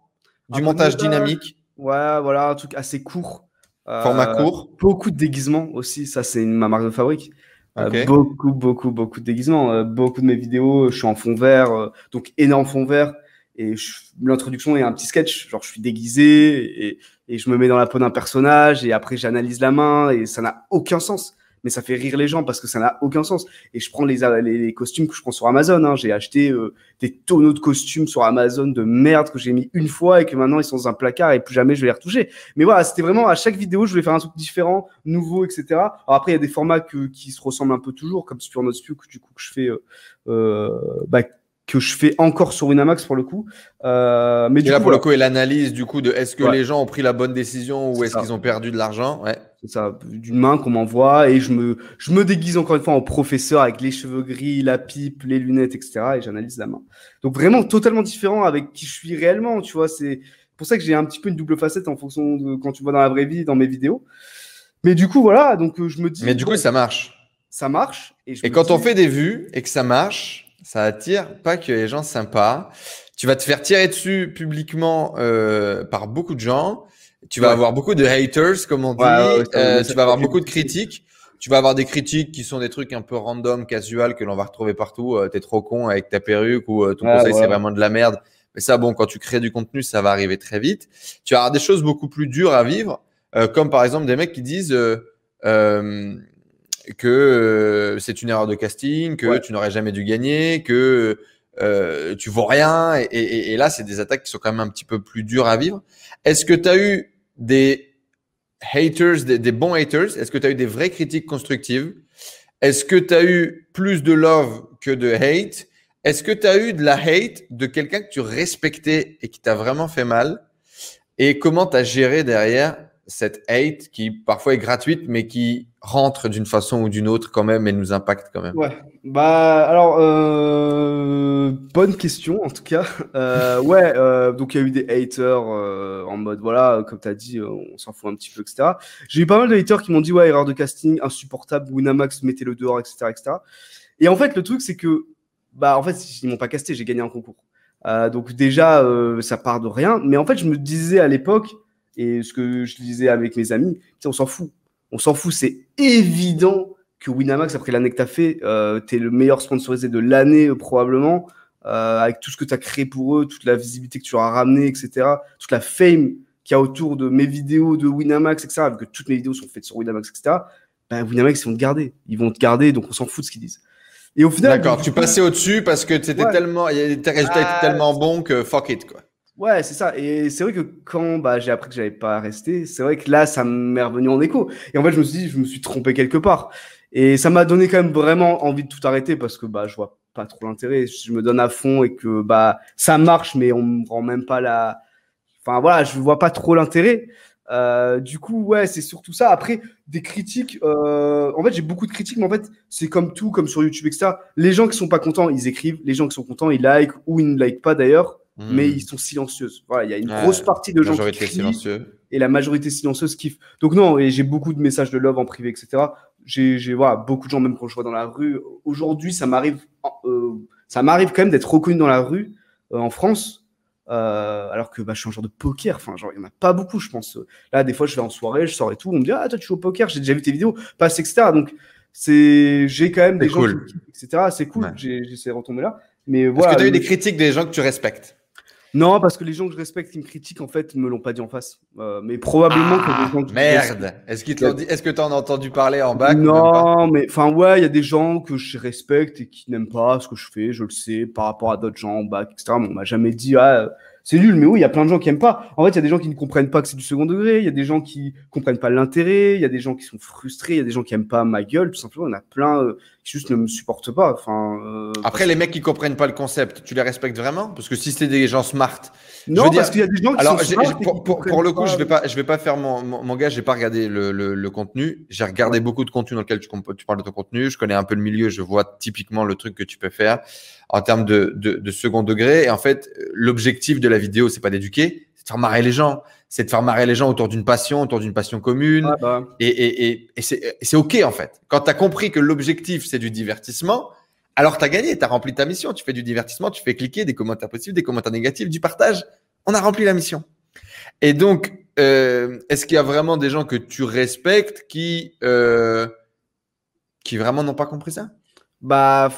En, au final, oui, quand même. Genre, ce qui, ah ouais. fou, ce qui, ce qui me paraît fou, hein, parce que c'est évident en fait. Mais il y a des gens qui disent ouais, enfin, où ils sont mal à l'aise, où ils comprennent, genre, ils comprennent le concept, genre, mais ça les fait absolument pas rire, donc ils comprennent pas pourquoi ça existe en fait. Euh, okay. Mais bon, voilà. Après, c'est des, euh, ouais, j'ai des écoutes. Mais après, pour, pour le coup, moi, tant que tant que les gens sont contents, tant que j'ai des bons messages, je continuerai. Euh, de base, du coup, je pensais éventuellement arrêter. Euh, mmh. en, fait, en fait, le truc, c'est que ça se passe comme ça. Donc, du coup, euh, je suis pas prolongé. Euh, Winamax me dit que c'est fini et qu'il n'y aura pas de seconde année. Le, euh, rêve, euh, le rêve qui s'écroule. Pour le montage, là, on ouais. peut mettre bum, bum, bum, bum, la fin du rêve. Chose que je comprends mal parce que mon homologue espagnol euh, a été prolongé alors qu'il n'a été complètement, il n'a rien fait de l'année en fait. On l'a pas vu. A, donc vous avez été deux à gagner. Ouais. Euh, un, un espagnol, un voilà. Bon après j'imagine qu'ils doivent continuer à remplir la team espagnole. Et que la team française est suffisamment large et qu'ils essaient de conquérir un nouveau territoire euh, du coup espagnol. Du coup, il leur faut des teams pro plutôt espagnols plus que français. Enfin bref, je comprends pas totalement. Euh... Donc en fait, la fin de ton contrat, pour que tout le monde comprenne, tu as cinquante mille dollars que tu dois, enfin cinquante mille euros que tu dois dépenser en tournoi, voyager avec le team, créer des projets machin. Tu te focalises sur ces projets de création de contenu en ligne parce que c'est le Covid et qu'on est bloqué à la maison. Euh... Ce qui est vraiment pas cool, mais vraiment pas cool du tout. Et on peut pas imaginer ça, je pense, tant qu'on n'a pas cette info du back-office. Il y aura un meeting Zoom sur un an. Et euh, c'est ouais. tout. Ouais, ouais, et, ouais, et, et, et, enfin, je fais plus de meetings avec ma team pour développer des business qui, qui, qui, qui, qui font cent K à l'année. Je, je comprends pas, mais admettons. Passons, c'est pas grave. On va pas remettre en question leur management, surtout que tu bosses encore avec eux. Euh, mais en gros, il va vraiment rien se passer à part cette création de contenu, ce focus sur le marketing. Tu vas pas pouvoir dépenser la thune qui te, qui t'ont donné. Et donc, au bout d'un an, on va te dire, non, un peu avant ça, euh, autour de décembre, au, au en, fait, en, en fait, en fait, c'est ça qui, qui m'a rendu encore plus fou, je pense. C'est que j'ai quand même beaucoup posé la question, euh, pris un peu la température. Euh, beaucoup de gens chez Winamax qui m'ont dit, euh, et c'est sûr, enfin, genre, c'est évident. Et d'autres, euh, on sait pas trop. Moi, j'ai demandé, euh, parce et que. Et eux t'ont toujours pas... dit, ouais, c'est top le contenu, on adore ouais, ce que ah tu oui, fais. Ah oui, bah, forcément. En plus, c est, c est, je, je le faisais gratuitement, en fait, euh, des vidéos toutes les semaines sur leurs réseaux sociaux. Ils ont eu accès à mes vidéos. Ils ont eu peut-être une quarante ou cinquante vidéos que je leur fournissais gratuitement, qui n'étaient pas dans les contrats euh, que j'avais gagnés. Mmh. Euh, sur leurs réseaux sociaux et qui ont ramené de la visibilité, qui m'ont ramené aussi de la visibilité. Donc ça, je peux pas euh, cracher dessus. Forcément, il y a des gens qui ne me connaissaient pas, qui m'ont connu grâce à ces vidéos-là et qui m'ont ramené des, des followers. Mais euh, voilà, genre, et, mais ça me dérangeait pas du tout. Je me dis pas que je me suis fait exploiter. C'était un bon deal. Tu voyais ça comme un bon deal. Bah, c'est sûr, en fait, c'est obligé. Ils peuvent pas. Et, et même pour leur image, c'est quand même compliqué, je trouve, de dire bon, t'as gagné la Top Shark, mais tu feras aucun live. Genre, c'est pas très vendeur au final, parce que j'ai pas fait un seul tournoi avec mon écusson Winamax et avec le écusson Tipo, ça ne m'est jamais arrivé. Genre, j'en ai pas fait un seul. Et donc, forcément, et même en fin d'année, du coup, il me restait, euh, j'avais un petit peu dépensé mon argent des cinquante mille euh, pour faire les festivals, et cetera, les tournois euh, sur Winamax. J'avais fait un challenge sur Club Poker assez large euh, qui a ramené beaucoup de gens, ou même Winamax s'en est utilisé pour faire leur coverage, et cetera. T'as même fait... pas réussi à te faire financer cette création de contenu en tournoi? Ils te l'ont pas financé?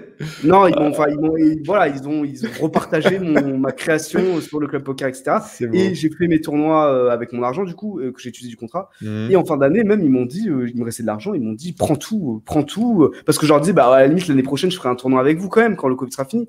On m'a dit non, on prend l'argent et puis voilà, et puis c'est fini. Et du coup, bah, et donc fini. Ça, quand tu poses à un moment donné la question avec le management et que tu dis euh, on n'a même pas fait un tournoi en live, on, on va peut-être essayer de faire quelque chose. Allez, on le fait dans six mois, on fait un truc, on se marre. Là, ouais, on te dit non, on ouais, te dit non. Ouais, non, c'est... ouais, ouais c'est... non, c'est bon. Enfin, voilà, on passe. À... En gros, on passe. À... Donc, je sais pas du tout pourquoi. De toute façon, ça s'est mal passé. Euh, moi, tout ce que je sais, c'est que t'as moi, jamais je... eu de rendez-vous avec la direction. T'as jamais eu personne qui t'a regardé dans les yeux, qui t'a dit, qui t'a dit, écoute, mon grand, là. C'était pas bon, quoi. Non, ça a pas marché. Ouais, ouais, pas vraiment. Il y a, y a, y a, voilà, il y a des petits trucs. Il y a cette histoire à la, à la R M C Poker Show, mais encore une fois, je me sens pas responsable de ça parce que j'ai été envoyé un peu au casse-pipe tout seul euh, avec Riolo et Mundir, du coup, dans cette émission. Hein. D'ailleurs, très sympathique Riolo et Mundir, mais j'étais seul et on m'a posé des questions. On m'a demandé si je jouais mineur. Moi, j'ai dit oui parce que bah, quand on me pose une question, j'ai la vérité. C'est ton, c'est ton histoire, quoi. Puis, de toute façon. Mais euh, je sais que, enfin. On m'a dit après, ouais. Mais ça peut pas, ça peut pas être un carton rouge, ça peut pas être un carton rouge aussi gros. Ça peut pas être aussi grave. Ça a été quand même, euh... tu t'es fait défoncer, ouais. Ouais, je me suis quand même bien fait défoncer. J'ai eu d'autres, il y a eu d'autres choses, euh, d'autres choses qui ont pas aidé, euh, clairement. Euh, en termes de communication? Non, même pas. En termes de juste euh, des gens que je fréquente qui n'aiment pas, euh, par exemple.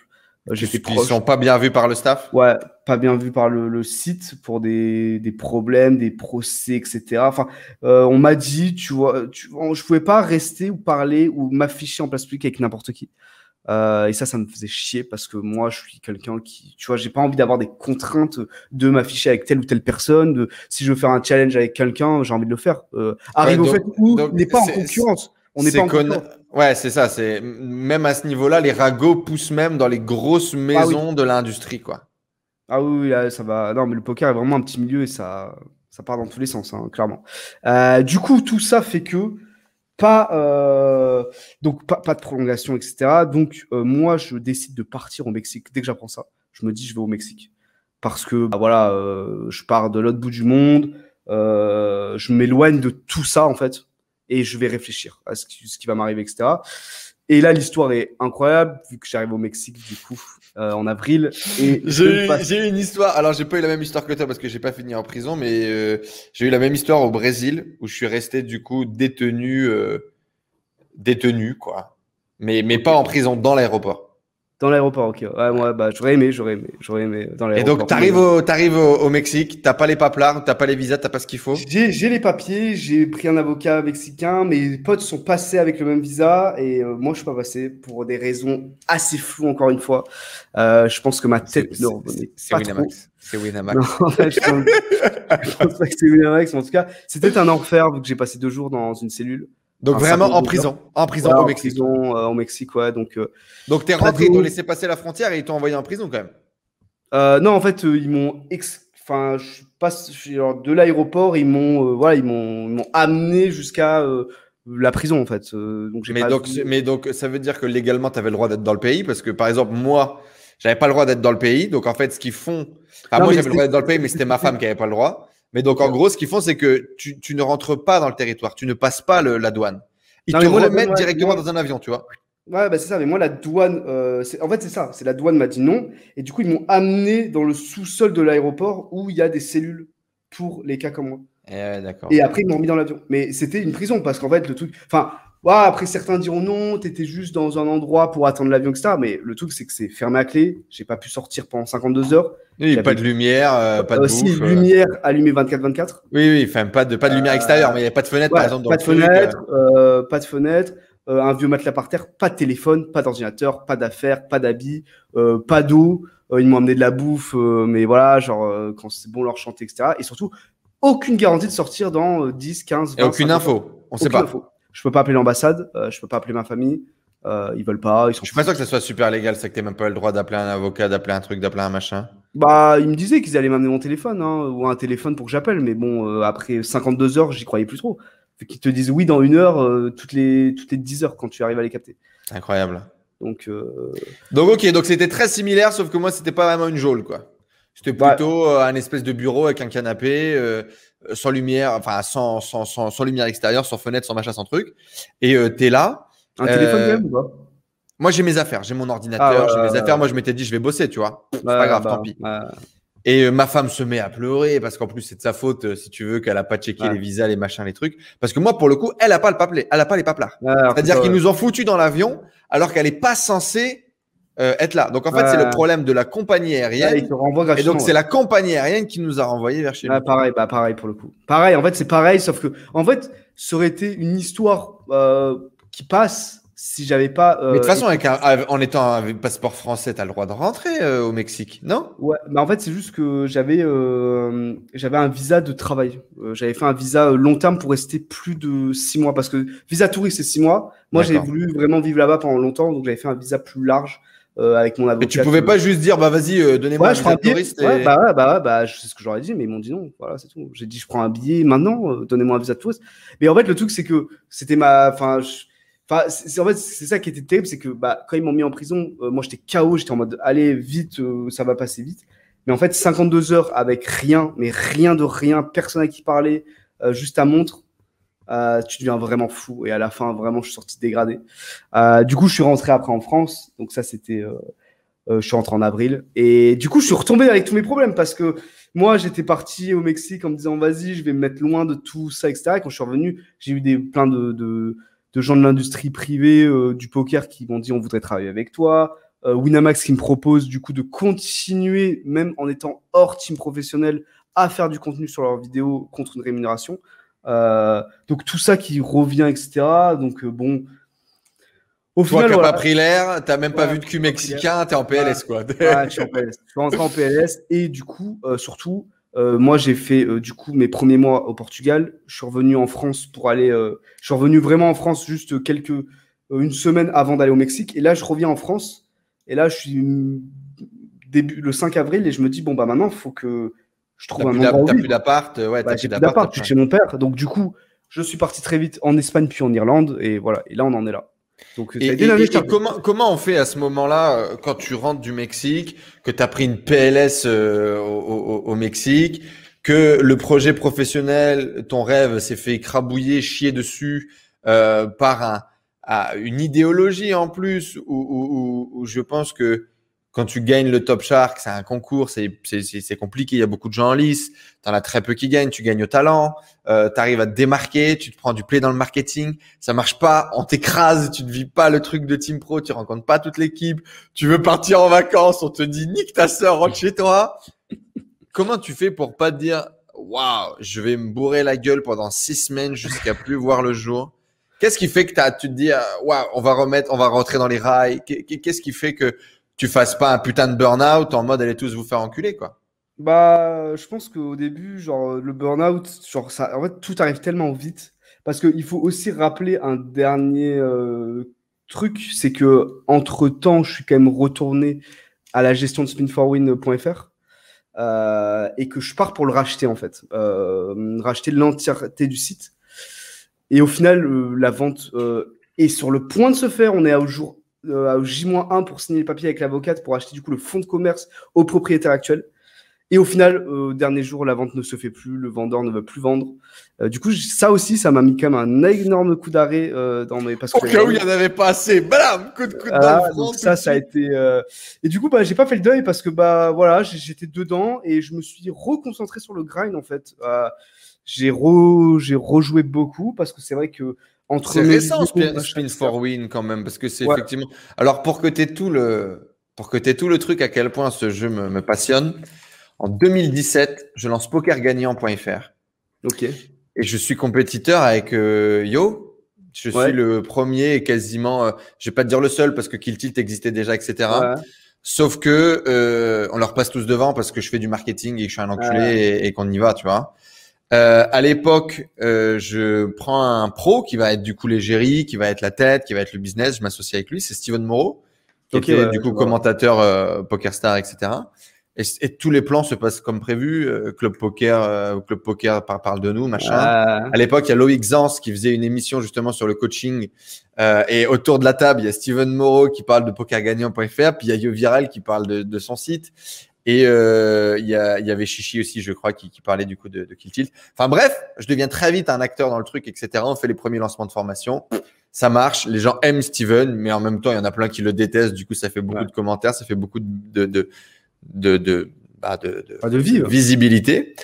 Et, euh, et moi, c'était mon premier, un de mes premiers succès marketing sur la vente de formations en ligne sur ce modèle-là.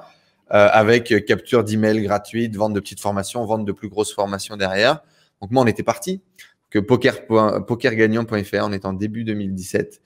Et Yo Viral m'appellera un an après pour me dire, tu sais, si à l'époque tu m'avais appelé, on aurait peut-être ouais. fait quelque chose ensemble. Enculé, tu sais.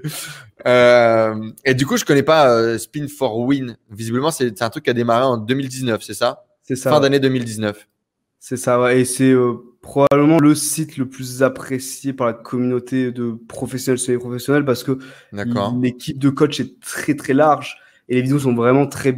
Par rapport à ce que fait la concurrence, elles sont beaucoup plus destinées pour les professionnels. Euh, donc D'accord, c'est donc même... c'est, c'est dédié aux gens qui sont déjà semi-pro, qui veulent step up. Ouais, ou des, vraiment des récréatifs très éclairés, quoi. Genre les vidéos sont de très très bonnes factures, sont même trop bonnes, de trop bonnes factures. On a été, euh, je pense que voilà, moi j'étais pas au, en charge quand le site a débuté, euh, mais on a fait des heures stratégiques. Euh, le prix est vraiment très faible par rapport. dix-neuf euros par mois, trente-neuf euros par mois pour l'offre ouais. V I P. Euh, pour la qualité, euh, les vidéos sont trop techniques, euh, le marketing n'a pas été très bon. Euh, on était, c'était vraiment notre premier business. Et là, je comptais vraiment le racheter et utiliser tout ce que j'avais entrepris avec Winamax, tous les codes que j'avais appris pour euh, remettre un souffle sur Spin four win. Winamax était d'ailleurs très très euh, intéressé de euh, faire un partenariat même avec euh, ce nouveau site, enfin que j'allais racheter. Euh, ah oui, d'accord. Donc il y avait vraiment des possibilités vraiment parce qu'effectivement, à l'époque, il y avait des cours. Euh, sur Winamax, il y avait la, il y avait ouais. une académie avec des la vieilles vidéo. vidéos. Euh, euh... Il y avait, comment il s'appelait? Euh, oh, j'ai plus le nom. Il, il faisait, euh, il enseignait le, le, le, les Sitengo et il y avait des heures de vidéos sur comment apprendre à jouer et être gagnant euh, en Sitengo. Ah non, mais c'est pour ça, eux, eux, je pense que Winamax était assez intéressé de, de, de se relier avec une académie de poker euh, prestigieuse. Mais du coup, bah, pas de rachat, donc… Euh, bah, on te voit toujours, tu es toujours euh, ouais. bien mis en avant, tu es toujours joli euh, sur le site, euh, mis un peu… Ouais, ça va vite vite partir, euh, ça, ouais. parce que euh, là, pour l'instant, enfin, ouais, je suis plus du tout dessus. Euh, et voilà, ça va… Là, là, là ici, il va y avoir du mouvement d'ici peu sur ce site, mais euh, je vais être retiré, euh, retiré euh, des coachs. Mais en tout cas, voilà, ça aussi, ça m'a fait mal au moral. Et du coup, c'est vraiment plus quand j'étais en Irlande, quand je cherchais un appartement et que je galérais parce que là-bas, pour trouver un appartement, enfin une maison pour le coup que j'ai pris, euh, j'ai galéré. Que ouais, j'ai eu un, quand même un coup de blues, tu vois. Genre, euh, toute cette année euh, a été quand même assez compliquée. Ouais. Euh, mais, mais néanmoins, le seul truc que je suis content, c'est que bah, maintenant, j'ai remis tout euh, carré. Je suis redevenu un joueur de poker. Je gagne vraiment bien, bien mieux ma vie, même qu'il y a un an. Parce que bah, je joue beaucoup plus cher, je joue beaucoup mieux, beaucoup travaillé. Euh, et là, ça me permet de, dès septembre, partir. Donc, je vais repartir euh, tout en Amérique latine. Donc, je vais faire Punta Cana, euh, Saint-Martin, euh, Miami aussi, euh, Las Vegas pendant les W S O P, le Mexique. Donc, vous partez, vous partez en groupe ? euh, Je pars juste avec un joueur. Euh, voilà. Et là, le plan, c'est vraiment de… De, de, de faire la fête, de jouer aux cartes, de jouer, de trouver des bons spots en live aussi. Et... Eh ben écoute, euh, impatient de t'attendre à, ouais, à, à et... Punta Cana. Moi, je vis à Punta Cana. Ici, euh, ah bah, il y a, y a une belle, il y a une belle table de cash euh, qui tourne fort. Euh, que, à mon avis, j'aurais même pas la bankroll pour aller jouer avec vous, mais qui visiblement est blindée de fiches. Euh, c'est, euh, oh, comment ça s'appelle? Euh, bref, je te le dirai euh, ouais. quand, quand, quand tu arrives sur place. Mais en tout cas, pour le coup, je, je, je vis ici, donc euh, grand plaisir de t'accueillir quand tu vas venir passer ah bah, euh, faire un tour. J'arrive dans, euh, je, je, non, je serai là le deux septembre, mais on en reparlera du coup. Ça marche, avec grand plaisir. Là, là, ouais. ah, ça peut Et donc, du coup, cool. creusons un petit peu plus ce projet de site. T'es allé hyper vite, alors je pense qu'il s'est passé plein de choses quand même dans, dans tout ouais. ça. Euh, moi, j'ai noté projet de site de coaching, ambition, team, pote et kiff. Il y avait l'impression d'avoir tous les ingrédients pour que ouais. ça fonctionne. Euh, vous et êtes quatre f... associés pour partir ouais. sur ce projet de, de next T P le game. J'entends même euh, dans mon oreillette, on me dit on va faire mieux que la concu et on va créer le meilleur site de coaching, ouais. de vidéos à la demande, et cetera. Le projet a capoté, tu nous l'as déjà dit. Qu'est-ce qui s'est passé? Pourquoi est-ce euh... que le projet il capote? Et cette vision entrepreneuriale, à quel point elle est importante pour toi à ce moment-là? Parce que à ce moment-là, ouais. t'es tu, tu crées du contenu, tu es, es devenu un bon créateur de contenu, tu te fais reconnaître pour ça. Euh, mais euh, là, il y a vraiment le truc de… Euh, on va entreprendre un projet de A à Z, on va le mener et on a même l'ambition de dire qu'on va faire mieux que les autres. Bah, et du fait, coup, qu'est-ce qui se passe ? en, en fait, le truc, c'est que euh, moi, il y a la partie avant Winamax et après Winamax. Alors, avant Winamax, euh, je fais des vidéos correctes, mais je n'ai pas les codes aussi.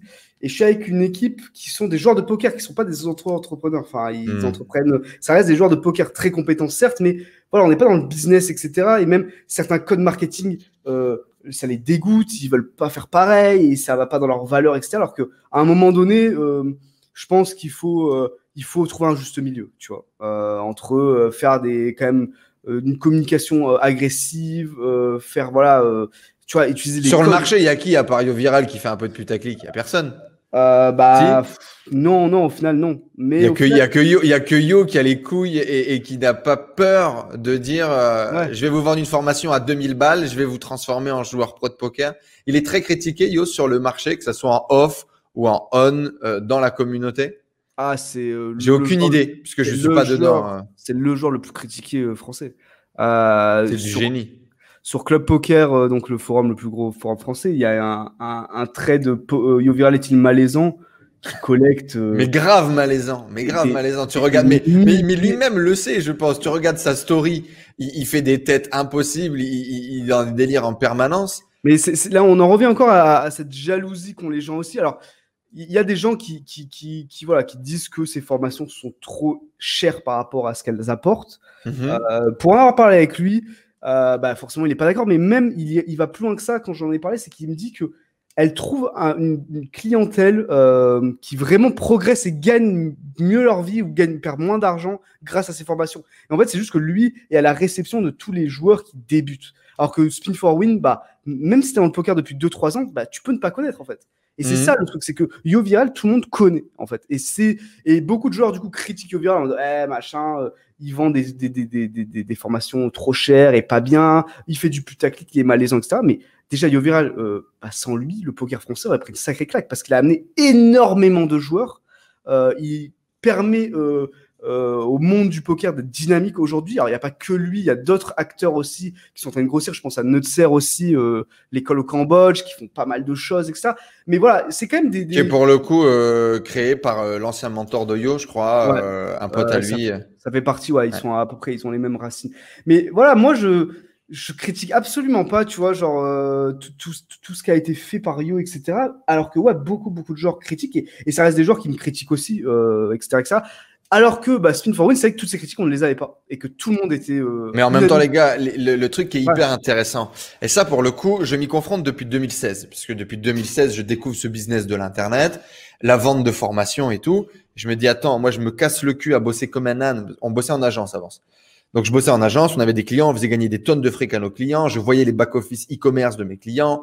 On faisait des prestations hyper techniques. Mon ancien patron, associé aujourd'hui, était un mec hyper technique, ingénieur de formation. Mes couilles, on faisait des applications, euh, tu peux aller sur la lune avec. Mais euh, alors, on gagnait de l'argent. C'est une agence qui gagne plus d'un million d'euros par an de, de, de chiffres, qui fait des beaux bénéfices. Tout est bien dans le meilleur des mondes pour des gens qui font fois dix, fois cent ce que tu fais parce qu'ils ne vendent pas du service, mais ils vendent du produit. Et quand je découvre ça, je me dis, attends frérot, on n'a peut-être pas compris tous les codes, on va peut-être nous aussi essayer de vendre un peu de produits et puis essayer de gagner un peu de, de, de pourcentage du marché. Et donc, je découvre ce domaine de l'éducation qui, soit dit en passant, de deux mille seize euh, à, à, à aujourd'hui, a explosé le marché, a explosé l'offre, a explosé, mais également la demande. Parce que le Covid a accéléré beaucoup de choses, mais même avant le Covid, les gens de plus en plus s'auto-éduquent, euh, apprennent sur, euh, sur Internet. Des gros monstres comme Amazon, par exemple, euh, ont mis des contenus euh, à la vente avec, par exemple, le rachat d'Audible. Ça devait être en deux mille dix-sept ou deux mille dix-huit pour des livres, euh, des livres audio. C'est des marchés qui ont complètement explosé depuis ouais. lors. Et euh, en fait, ce qui, moi, je, je me suis confronté à « Ok, combien ça vaut ce que tu vends ?» Combien ça vaut ce que tu vends? Et la réalité, c'est qu'aujourd'hui, j'accompagne des, des, des, des, des coachs ou moi-même, j'achète des trucs. Tu as tous les prix. Tu as tous les prix pour n'importe quel type de service. C'est-à-dire que tu peux acheter un P D F à sept balles qui est le contenu le plus précis euh, et, et, et le plus qualitatif que tu pourrais avoir sur un sujet type, j'en sais rien, la fiscalité. Donc, Un contenu incroyable pour pas cher qui, en plus, peut te faire gagner énormément d'argent s'il est bien utilisé. Et euh, en même temps, tu as des formations à deux mille balles dans lesquelles il y a moins de contenu que dans le P D F à sept balles. Ouais. Et le truc, c'est que tout est critiqué partout, tout le temps. Et qu'il n'y a pas ni de bien ni de mal. Ouais, c'est ça, c'est l'offre et la demande en fait, tout simplement. Et c'est ça, ou si tu veux, moi j'ai pris des claques parce que moi, moi j'étais moi j'étais un héros. Moi, il fallait que je fasse mieux, moins cher que tout le monde, que ouais. mes clients soient hyper satisfaits. Et puis au bout d'un moment, donc moi aujourd'hui, je suis je suis du côté un peu spin four win. C'est-à-dire que je ne veux pas vendre de formation à deux K pour apprendre aux gens à créer un business en ligne parce que dans tous les cas, moins de cinq pour cent des gens qui vont l'acheter feront vraiment quelque chose avec. Donc, j'ai décidé de ne pas jouer cette carte du marché. Ouais. Je me suis assis sur plusieurs millions, d'accord ? Mais réel, de, de, de millions cash réels. Et je me suis assis dessus. Assis dessus au début parce que j'avais pas les couilles de le faire. Ça, c'est une réalité. Et aujourd'hui, assis dessus parce que j'ai pas encore accepté de comment est-ce que j'allais le faire et, et, et, et vraiment, par contre, quand je vais y aller, y aller très fort. Et le truc, c'est que du coup, je vois ça et donc moi, aujourd'hui, effectivement, je vois un club à quarante balles. Comme vous, on est gentil. Euh, on, on, je fais des, on fait des transformations qui sont incroyables. On n'a pas énormément de membres. On doit avoir une centaine de membres. Euh, j'ai des gens qui étaient putain de smicards euh, et qui poussaient des poubelles qui aujourd'hui ont des business où ils gagnent plus de dix, vingt K par mois, qui ont changé de vie, qui sont partis vivre à l'autre bout du monde et qui sont euh, maintenant beaux et intelligents. Tu vois ce que je veux dire ? euh... Et ça, c'est une réalité. Par contre, c'est une réalité qu'on crée pour chez peu de gens parce que quand tu fais pas cet effet de levier de vendre des produits qui génèrent un maximum de marge, tu peux pas faire un effet de levier sur le marketing. Euh... Et donc, euh, ce, qui, ce qui est hyper important, et, et si on a des gens de, de, de votre économie, de votre communauté qui regardent ça, je pense que ça peut être intéressant qu'ils l'entendent de la bouche de quelqu'un qui n'est pas dans votre marché. La réalité, c'est que si aujourd'hui, vous vendez pas de formation à mille euros pour apprendre les gens à jouer au poker, c'est que vous n'avez pas les couilles de le faire, en fait. Et euh... c'est que potentiellement, à l'intérieur de vous, vous êtes frustré qu'en tant qu'entrepreneur, vous ne soyez pas capable de générer suffisamment d'argent, de faire les chiffres que peut-être d'autres font. Personne n'a les chiffres de Yo Viral. Yo Viral ne donnera jamais ses chiffres à personne. Même pour avoir essayé de bosser avec lui, c'est une vraie tombe. C'est un coffre-fort. À un moment donné, je lui ai dit, frère, comment veux-tu que je donne des conseils marketing pertinents si tu ne me donnes pas précisément euh, le taux de retour qu'on a derrière? Mais Yo est un peu parano, notamment lié, je pense, à la communauté. Mais ça, c'est un autre problème. En tout cas, on le sait tous. Il a généré, et c'est une réalité, plusieurs millions d'euros euh, de ventes sur les formations, sur son poker euh, pro euh, également. Et aujourd'hui, je pense que ce que lui, il a peut-être compris ou il a vendu peut-être son âme au diable pour beaucoup de gens ou il a été hyper smart pour plein d'autres, c'est de se dire, écoute, je vais vendre un truc, mon truc vaut, allez, on peut le pricer sur le marché entre cinq cents balles et cinq mille balles. On va dire cinq cents balles, la formation digitale lambda, cinq mille balles, un accompagnement qui pourrait être individuel, one-one, avec un mec, l'accompagner dans son truc. Que je le vende cinq cents balles ou cinq mille balles, tout le monde aura quelque chose à me dire. Peu importe ce que tu vas faire, tu auras toujours quelque chose bah, à dire. Ça, ouais. Je vais le vendre deux mille balles. Et moi, moi, je lui ai dit que c'était trop cher. Hein. Attention. Moi, dans ma vision marketing, j'étais là en mode, ah, le marché, il n'est pas mature, frérot. Tu vas mmh. te péter les dents. Il m'a dit, non, non, je vais juste vendre à une toute petite partie des gens qui veulent vraiment devenir pro, qui sont ces semi-pros, qui veulent vraiment devenir pro, qui veulent être accompagnés et qui connaissent déjà la valeur du truc. Des gens qui gagnent déjà de la thune. Et c'est là, en fait, où pour moi, il a été smart. Là où c'est discutable, c'est qu'il le market, entre guillemets, grand public, ou en tout cas que Yo Viral est marketé grand public, mais que la formation Poker Pro n'est pas du tout pour grand ouais, public, je pense, pour avoir des résultats. Mais on va prendre un type comme Yomi Denzel, qui est aujourd'hui le numéro un sur la vente de formation en ligne e-commerce, qui est connu parce qu'il y a cinq cent mille abonnés. Là, il fait pas mal de, de, de, de, de visibilité sur Instagram. Mais on va reprendre un mec qui est beaucoup moins connu et qui a fait beaucoup plus de thunes. Euh, j'ai eu l'occasion de participer à un lancement qui est le, aujourd'hui le lancement historique de vente de formation en France. C'est un tout petit milieu la vente de formation, donc tu sais, ouais. ça va vite et ça parle beaucoup. Vente de formation en ligne, le mec a fait sept millions en un mois. Ouais. Autant te dire qu'il a ratissé, frérot, tout le marché à coup de publicité excessive. Et en fait, encore une fois, un produit qui était très spécifique pour une niche de gens qui allaient se lancer dans l'e-commerce, et cetera. Et c'est pas accessible à tout le monde avec un marketing grand public. Alors, est-ce que ce mec-là, il a raison? Est-ce qu'il a tort? Est-ce que c'est un enculé ou est-ce que c'est un génie? La réponse, il n'y en a pas. Ouais, La réponse, il n'y en a pas. Je, je pense que juste, il est malin parce que comme tu dis, genre, il y aura toujours des gens qui ont quelque chose à redire. Et je crois que Spin four win, je crois que c'était ça le problème qu'on a eu. Euh, c'était qu'on voulait qu'il y ait personne n'ait rien à redire. Et c'est et vrai ouais. que c'était à peu près le cas. Mais et ben bah, ça suit pas. Les chiffres tombent pas dessus. On a, on a fait des recrutements très ambitieux de coachs très forts, genre je pense à Fanta Orange, euh, par exemple, qui était un des joueurs les plus à l'époque quand il nous a rejoint, qui était un des meilleurs joueurs possibles en tournoi. Euh, mais on a, on a enchaîné énormément de recrues, et cetera. Et moi, du coup, j'étais dans, dans mon apprentissage, on va dire, avec Spin for win. Puis je suis parti chez Winamax, et quand je suis revenu, en fait, le site était, avait été laissé à la dérive pendant presque un an à, à mon départ, parce qu'il n'y avait pas d'impulsion, en fait. C'est moi qui donnais beaucoup d'impulsion aussi, d'idées. Euh, okay. J'avais, euh, d'autres, il y avait d'autres mecs qui donnaient aussi des impulsions, mais voilà, euh, ça a démotivé toute l'équipe que je sois parti, parce que je faisais partie des, vraiment des moteurs euh, du site. Okay. Euh, on était passé plus qu'à trois à ce moment-là. Et quand donc, tu étais revenu... coach ou tu étais partenaire associé? Non, j'étais euh, propriétaire, partenaire associé et coach en plus. D'accord. C'était vraiment… Euh, on, on, on était tous les trois à voir cette C'était question. C'était vraiment dans le management, quoi. On faisait des vidéos, mais on faisait le management. Je m'occupais ouais. de la publicité, de machin, et cetera. Mais tu vois, j'ai dû apprendre sur le tas euh, à progresser dans tous ces domaines-là. Et, euh, et quand je suis revenu chez Winamax, euh, bah, j'avais beaucoup plus de capacité euh, à le faire. Sauf que bah, quand je suis revenu… Euh, ça a duré à peine un mois. On devait recruter un des joueurs les plus connus, des joueurs français, un, de, un des joueurs des Français les plus connus, euh, qui a gagné énormément d'argent, qui a gagné un bracelet W S O P. Bah, de toute façon, je l'ai déjà dit dans pas mal d'émissions. Donc c'est Julien Martini, je pense que tu vois peut-être qui c'est, euh, qui, de devait rejo- qui devait rejoindre le site euh, avec nous. Mais du coup, ça s'est pas fait pour plein de raisons. Et après, le site est un peu parti à dérive. J'ai essayé de le, de le récupérer à ce moment-là, mais voilà, genre le site n'aura pas marché parce que bah, juste il s'est mal positionné sur son marché. Ce qui peut être que... intéressant pour, pour beaucoup qui nous regardent, c'est ce truc de euh, projet qui te fait kiffer, dans lequel tu as ouais. mis ton cœur et tes tripes, association avec quatre personnes, avec trois autres personnes, avec quatre potes du coup pour monter un projet. Et euh, ça a été quoi selon toi les clés qui ont fait qu'on n'a pas réussi à aboutir le projet jusqu'au bout? Bah, déjà, déjà, déjà de, de, tu vois, d'entreprendre avec des amis. Euh, ouais. C'est déjà, je pense, pas une bonne idée. Enfin, ça peut l'être, mais c'est risqué. Être aussi, euh, tu vois, avoir un capital, euh, le capital du site euh, découpé en quatre, compliqué. Compliqué. Euh, si tu montes un business, il faut le monter seul ou à deux. Euh, euh, c'est très compliqué quand on commence à être beaucoup.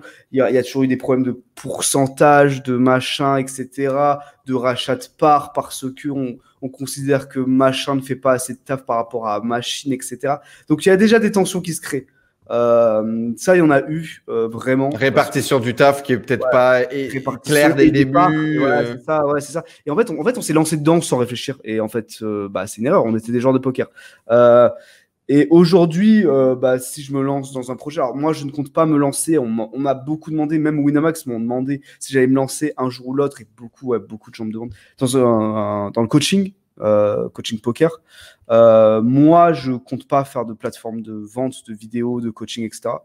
Euh, je préfère m'associer à la limite avec un plus gros site qui est déjà en place parce que ça a énormément de travail et que je considère aujourd'hui de ne pas avoir le temps de gérer ma carrière professionnelle, euh, ma euh, carrière, on va dire, d'influenceur, euh, de créateur de vidéos et aussi euh, de gérer un site, et cetera, et cetera. Je pense que j'ai pas le temps. Faut pas à un moment donné, faut à un moment donné, voilà, se mettre dans une case. À un moment donné, vous finissez à deux. Ou tout, ouais, à un à moment donné, fin, même ouais. tu es tout seul et tu te dis, là, tu dois prendre une décision, ouais. est-ce que j'y vais ou est-ce que j'y vais pas? Bah, à ce moment-là, à ce moment, je me dis, bah, j'y vais. Je sors de chez Wina, j'y vais. Euh, c'est vraiment à ce moment-là que je me dis, j'y vais. Et au final, euh, la vente doit se faire et elle ne se fait pas euh, à J moins un pour des raisons encore assez obscures. Enfin, des raisons de, euh, voilà, au final, euh, le propriétaire majoritaire ne veut plus vendre ses parts, et cetera. Donc, du coup, je décide de moi, bah, euh, refuser euh, de euh, re- continuer à travailler euh, chez Spin for win si je ne récupère pas le site à cent pour cent. Euh, et du coup, bah voilà, c'est pour ça que je suis parti. Mais au final, je crois que c'est une bonne chose parce que au final, si j'avais racheté le site aujourd'hui, bah voilà, je te ferais les éloges de mon site de coaching qui est en concurrence avec le site de Yo Viral, avec euh, Poker Academy, avec euh, tous les sites qu'il y a euh, sur le marché. Et ce serait dur parce que je devrais repartir presque de zéro, peut-être changer ma communication. Aujourd'hui, le problème de Spin for win, c'est que peut-être que l'abonnement à quarante euros, il devrait en coûter cent. Mais demain, tu mets à cent. Euh, tout le monde va se plaindre en mode pourquoi on payera euh, deux fois deux fois et demi plus cher un truc qu'on payait euh, dès lors à quarante euros. Donc tu vois, tu peux plus revenir en arrière. Qu'est-ce que tu coup... penses de ça? C'est un truc sur lequel je, moi je me suis pas mal pris la tête en termes de, de, de, de développement personnel, de d'acceptation et de recherche de l'approbation de la communauté et du groupe. Euh... Euh, c'est, c'est à un moment donné. Euh, est-ce que par exemple, tu le disais tout à l'heure, euh, on, on a essayé de faire que tout le monde soit content. Ouais. Et est-ce que c'est parce qu'on a peur de la critique? Est-ce que c'est parce qu'on a peur de se dire est-ce que je suis un enculé? ou pas, d'avoir un moment envie de gagner de l'argent pour peut-être développer ma structure ou même pour mon ambition personnelle. Est-ce qu'à un moment donné, on a peur de se regarder dans le miroir et de s'avouer peut-être des choses qu'on ne pensait peut-être pas sur nous-mêmes pour à un moment donné dire « Ok, la formation, ça coûte deux K, l'abonnement, c'est deux cents balles par mois et c'est la meilleure cam que vous pouvez acheter. Mais si vous n'êtes pas content avec ça, c'est ok les gars, c'est peut-être juste que vous n'êtes pas fait pour être client chez nous. » Bah, Qu'est-ce qui, qu'est-ce qui rentre en conflit, tu penses, là-dedans ? Bah, franchement, c'est une bonne question, mais euh... ouais, je pense que tu as juste envie. En fait, je pense qu'il y a aussi. Euh... Moi, moi c'était pas trop mon cas, mais je crois que les gens avec qui j'étais, euh, avec qui j'ai lancé le site, euh, avaient une certaine haine quand même pour euh, les autres offres de coaching. Je peux penser à Yo Viral, euh, qui pensait. Euh, euh... Parce qu'en fait, en fait, dans le poker, il y a, y a des choses qui sont assez euh, étranges, c'est qu'il n'y a pas trop de méritocratie. Euh... Enfin, il y en a, mais il y a quand même beaucoup de variantes. C'est-à-dire qu'il y a aujourd'hui des joueurs. Euh, qui sont très forts, qui gagnent beaucoup d'argent, qui jouent très cher, mais ils sont là parce qu'ils ont eu un coup de pouce. Tu vois, je prends par exemple, euh, en, en exemple, je prends euh, Adrian Mateos Diaz, du coup, le, le joueur espagnol qui joue aujourd'hui des tournois à deux cent cinquante mille euh, dollars d'inscription, euh, qui est bien meilleur que moi en tournoi, qui est sûrement bien meilleur que moi en K G M, qui est très très fort et qui a exactement mon âge, il a vingt-cinq ans. Et quel... en fait, des fois, je me dis, mais pourquoi moi, aujourd'hui, ça se passe bien, mais pourquoi moi, je ne fais pas des tournois à deux cent cinquante mille? Pourquoi je suis pas à son niveau? Pourquoi je suis pas à son niveau? Et en fait, la différence. Euh, en fait, elle est juste du fait que lorsqu'il a eu dix-huit ans, il a fait un premier tournoi à cinq cents balles, il a gagné, il a pris cinquante mille, après il a fait un tournoi à dix mille, il a gagné, après un million. Donc c'est-à-dire à dix-huit ans, il était déjà millionnaire. Et derrière, bah, tu vas se dire, ça te fait… C'est le tremplin, tremplin incroyable. Tu, vois, c'est, c'est... Euh, tu travailles plus, tu as envie de plus de travailler, tu peux jouer plus cher, tu as des opportunités pour jouer des gros tournois. Et euh, je crois qu'il y a beaucoup de joueurs qui, voilà, par exemple, Yo, quand il le voit à Vegas jouer des tournois très chers à dix mille, cinquante mille dollars l'entrée. cinquante mille récemment. Euh, les gens se disent, mais moi, je suis peut-être meilleur que Yo. Et ils ont peut-être raison, ils sont peut-être meilleurs que Yo techniquement, ils ont peut-être plus d'expérience, et cetera. Mais euh, actuellement, je joue un tour à cinquante euros sur Internet. Pourquoi ? Je suis jaloux, c'est à cause de son business, et cetera, et cetera. Alors qu'en fait, pas du tout. C'est aussi un mec qui, a, ça fait pas mal d'années, qui charbonne, et cetera. Enfin, il a pédalé de fou. Et les gens ne se rendent pas compte de ça. Et je crois que c'est aussi ça. Quand on crée un site, on se dit, on n'a pas envie de passer pour le mec qui euh, va faire des tours à cher. Euh, en, avec notre site en mode euh, on, voilà, on va monter de l'argent, on va, on va gagner de l'argent aux tables et les gens vont dire oui euh, euh, vous faites des tournois, vous êtes nuls, euh, c'est grâce au site, vous êtes des scammers, et cetera. Et tu vois, on a eu envie, je crois, d'avoir une image totalement blanche, tu vois, totalement propre pour bah, pas avoir justifié de pourquoi du comment notre carrière va plus ou moins réussir. C'est génial. Tu sais, que, et... tu sais que tout le monde vit ça, tout le monde vit ça et dans tous les domaines. Dans ouais, tous bah... les domaines. Le coaching que je fais, parce que je vends du, du, du coaching en one-one très cher pour les entrepreneurs qui veulent bosser avec moi. Euh, parce qu'en fait, que je le vende très cher ou pas cher, tu vends le même volume et c'est tout le temps le même typologie de personnes. C'est le typologie de personnes qui, dans tous les cas, elle veut travailler avec toi. Okay. Et donc, autant le vendre très cher parce qu'on a autre chose à foutre de notre temps. Ouais. Et, euh, et je prends énormément de kiff dans, dans, dans ces coachings-là parce qu'en général, c'est hyper libéré. C'est des gens qui sont prêts en mode « Ok, écoute, moi, y a, je viens chercher un truc chez toi, c'est ça. » Donc, démerde-toi pour me donner ça et, et, et next step on. Et le, mon meilleur advice que je donne en coaching depuis des mois et qui est le premier advice que je me donne à moi-même, c'est « t'es un connard et c'est génial ». C'est-à-dire que peu importe ce que tu feras dans la vie, il y aura toujours quelqu'un pour penser que t'es un gros connard et qui sera persuadé qu'il a raison. Et que de son point de vue, ce que tu fais, c'est forcément mal. Et donc, à partir de ce moment où t'acceptes qu'il y aura toujours quelqu'un pour te dire que t'es un connard, viens, je fais le truc comme moi, je l'entends, qui va me donner le maximum de possibilités pour aller vers mes rêves, aller vers mes objectifs. Et là, moi, dans ma vie, je vis une libération de malade. La vie de mes clients, ils vivent une libération de malade dans tous les domaines, hein. Que ça soit, par ah, exemple, bah. pour dater des femmes, euh, que ça soit pour développer des business, lancer des activités. Euh, tu sais, ce, ce truc de l'activité parfaite euh, dans laquelle tu serais un entrepreneur qui pourrait aller pitcher, euh, raconter ton histoire, avoir un storytelling impeccable. On rêve tous de ça, tu vois, dans le milieu ah, entrepreneurial. Bah. Et la réalité, c'est quoi? Discute avec Xavier Niel, il va te raconter qu'il vendait du téléphone rose, qu'il vendait du porno pour créer sa fortune, frérot. Euh, la, la réalité est la suivante. Steve Jobs était en permanence drogué, était un tyran complètement, euh, complètement timbré. Et pourtant, le type a, a, a marqué les esprits. Zuckerberg paraît blanc euh, ouais. de, de, du marketing qu'il a, mais tout est étudié depuis que ce type a, a, a percé. Il doit lui aussi avoir complètement ses, ses, ses visions, ses défauts, et cetera. Aujourd'hui, j'ai la chance d'avoir accès au back-office et, et, et à la vie privée de plein de gens qui, qui, qui gagnent des millions d'euros par an, qui ont gagné des millions d'euros, qui sont des gens que je respecte et que j'avais une vision idéalisée en fait de qui ils ouais. sont, de, de comment va leur vie.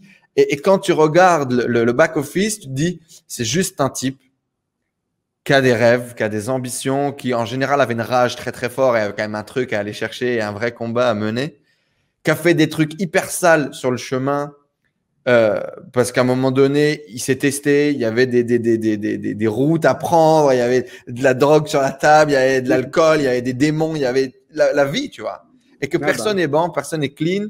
Et qu'à un moment donné, par contre, ce qui est sûr et certain, c'est que quand tu perces, les, les, les, les gens s'en battent les couilles, en fait. Ouais, ouais, La vrai. réalité, c'est ça. C'est qu'à un moment donné, quand tu as atteint un certain niveau de résultat, aujourd'hui, je, je, je te le disais tout à l'heure, j'étais en conversation avec Yo. Dans tous les cas, Yo est déjà passé sur cette chaîne. C'est, c'est, c'est connu, on est, on est potes, on a des conversations un petit peu poussées, intéressantes sur le business, et cetera. Je l'apprécie en tant qu'influenceur, je l'apprécie en tant qu'entrepreneur. Je pense que c'est quelqu'un de, de, de, de smart. Et en tant que joueur de poker, moi je, je, moi, je suis un gamin, moi, je suis un fan, je suis un récréatif qui voit ça de loin. Donc, euh, il vit le rêve que beaucoup de gens aimeraient vivre aujourd'hui. Il s'est payé un lifestyle Euh, que, que, que, que beaucoup rêvent de se payer. Donc, pour ça, je peux que lui tirer mon chapeau. Euh, et, et, et donc, si tu veux, hier, on avait cette conversation où je lui dis, est-ce que tu te rends compte que tu es arrivé dans une vie où tu es toi-même le mec que tu suivais sur les réseaux ou sur les forums à l'époque? Tu as créé cette vie, tu as créé cette fortune, tu as créé ce business, euh, tu as créé même ce niveau table.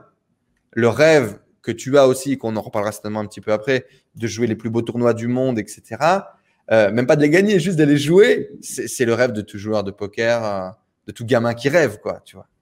Ah, bah, comme, euh, ça me fait penser à une citation de Dinekfo, là, dans un, dans une session, là, il, il est vraiment devenu euh, celui dont il aurait euh, rêvé de venir, de venir être, en fait. Genre, ouais, c'est, exactement. Genre, euh, c'est, c'est vraiment, c'est, quand tu arrives à ce niveau-là, bah ouais, c'est sûr, c'est, mais tu vois, tout, tout le trajet qu'il y a à faire.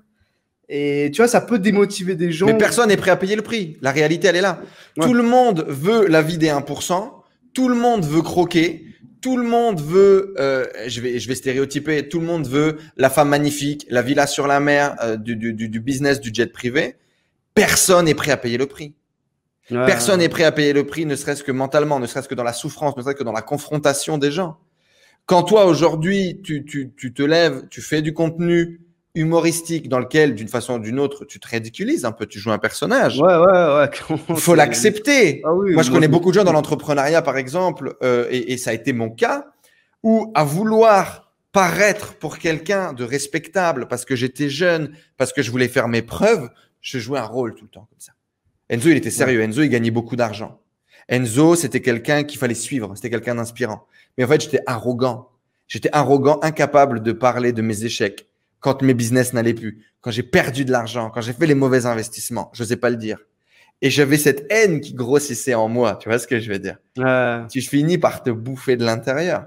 Aujourd'hui, j'ai atteint ce, ce niveau, je pense, que tu étais en train d'effleurer ou de jouer, c'est-à-dire jamais se prendre au sérieux. Et ce n'est pas parce que tu ne te prends pas au sérieux que tu n'es pas quelqu'un de sérieux, que tu n'es pas capable d'avoir des résultats qui sont à, à, à des années-lumière De, de la moyenne. Et quand tu as atteint ça, cette espèce de sérénité, de jouer ton A-game et en même temps de faire une vidéo où tu tapes une barre parce que c'est pas important, parce que dans tous les cas, c'est que du putain de contenu sur Internet, alors je pense que tu as gagné, tu vois. Ouais, je non, mais, mais en fait, en fait, il y a eu aussi cet effet-là qui, moi, je pense, hélas, que d'avoir joué cette image de je m'en fous, de, et cetera, et cetera, je pense que c'est une des raisons pourquoi je ne suis plus chez Winamax aussi, parce que je crois qu'eux, ils voulaient avoir cette image du joueur pro inaccessible euh, qui est très très enfin euh, qui au contraire se prend tout le temps qui, est, dé- que, qui est déifié quoi. Ouais, parce que tous les joueurs de la team se prenaient énormément au sérieux. Enfin, c'était vraiment euh, on est sur des génies en fait. L'équipe de Winamax, si on leur demande, si tu demandes au staff, ils disent c'est des génies, c'est tous des g- alors qu'en fait non, c'est des humains. Et moi j'ai voulu plutôt euh, être humain parce que euh, qu'on, qu'on se dise sérieusement en termes de technicité euh, pokeristique. Euh, cette team Winamax, ça fait bien longtemps que je suis au-dessus dans beaucoup, beaucoup de domaines, de, pas tous les joueurs, mais une grosse partie des joueurs. Je ne fais absolument pas tâche en termes de technicité dans cette équipe et énormément de joueurs euh, de poker ne feraient pas tâche dans cette équipe. Et c'est pour ça que bah, tu de vois… De toute façon, c'est simple. C'est à partir du moment à seize ans, tu arrivais déjà à gagner ta vie euh, en, en suivant à moitié les cours, à moitié le machin. Tu es une certaine forme de prodige d'une façon ou d'une autre. Bah, après, il y a beaucoup de travail quand même. Genre, j'aurais pu arrêter. Il euh, y a des gens qui ont fait ça et qui ont arrêté du jour au lendemain. Et qui ont mais t'as un don naturel. Mais ouais, en fait, moi, un des avantages, le, le seul don que je pense que je peux avoir, c'est la mémoire euh, qui est vraiment. J'ai une grosse, grosse mémoire. Donc, forcément, je me souviens de beaucoup, beaucoup de détails. Je me souviens de, de mains que j'ai jouées il y a peut-être quatre cinq ans sur Internet, tu vois. Donc, euh, je peux avoir pas mal de, de connaissances ou de. De, de choses que je pourrais utiliser, euh, et cetera. Et donc, mais... tu penses que pour le coup, ne, ne pas t'être ouais. pris trop au sérieux, au sérieux je pense, ça, je pense que ça m'a desservi, en fait. Euh, en tout cas, desservi dans cette équipe, dans, dans ce cette contrat. équipe. Alors après, voilà. Genre, parce que c'est ce qui t'a quand même permis de faire euh, certainement plusieurs millions de vues euh, durant cette ouais. année. Aussi. Mmh. Donc, c'est pour ça qu'au final, ça dépend vraiment. Tu vas se dire, mais moi, je resterai comme ça. Je ne me prendrai jamais au sérieux parce que je suis comme ça, en fait. Jamais, enfin, je me prendrai au sérieux quand il faudra taffer, et cetera. Mais euh, publiquement, tu vois, j'ai pas envie d'être inaccessible, j'ai pas envie de, tu vois, de, de représenter, de représenter, de représenter l'élite. Euh, moi, j'ai des casseroles, il m'est arrivé des trucs. Euh, moi, quand on parle du, de, du Mexique, bah, je dis que je suis allé en prison, je dis pas non, rien, machin. Quand on parle de Spin for win, je sais que ça a échoué pour telle, telle, telle raison. Je sais que j'ai fait des erreurs, j'ai fait des erreurs de carrière, j'ai fait des erreurs de, de j'ai fait des mauvais choix, je suis allé avec les mauvaises personnes. Mais c'est l'empathie, c'est l'empathie du marché aussi. C'est pour ça que les gens ils t'aiment, c'est pour ça que les gens ils accrochent à ta personnalité, j'en suis persuadé. Bah ouais, mais parce qu'en fait j'ai toujours été comme ça avec tout le monde en plus, genre, euh, genre vraiment dans la vie, tu vois. Genre, et je vais toujours au.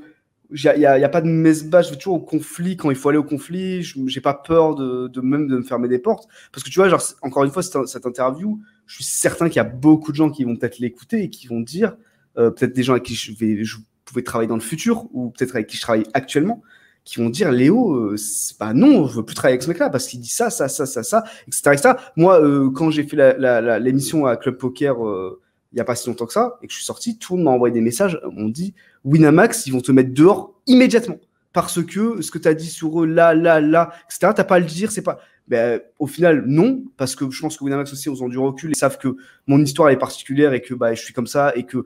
J'insulte personne, tu vois, je dis rien de, de faux, et cetera. Je vais pas dans, je vais pas dans, dans le drama pour faire du drama, je dis juste ma vision des choses, tu vois.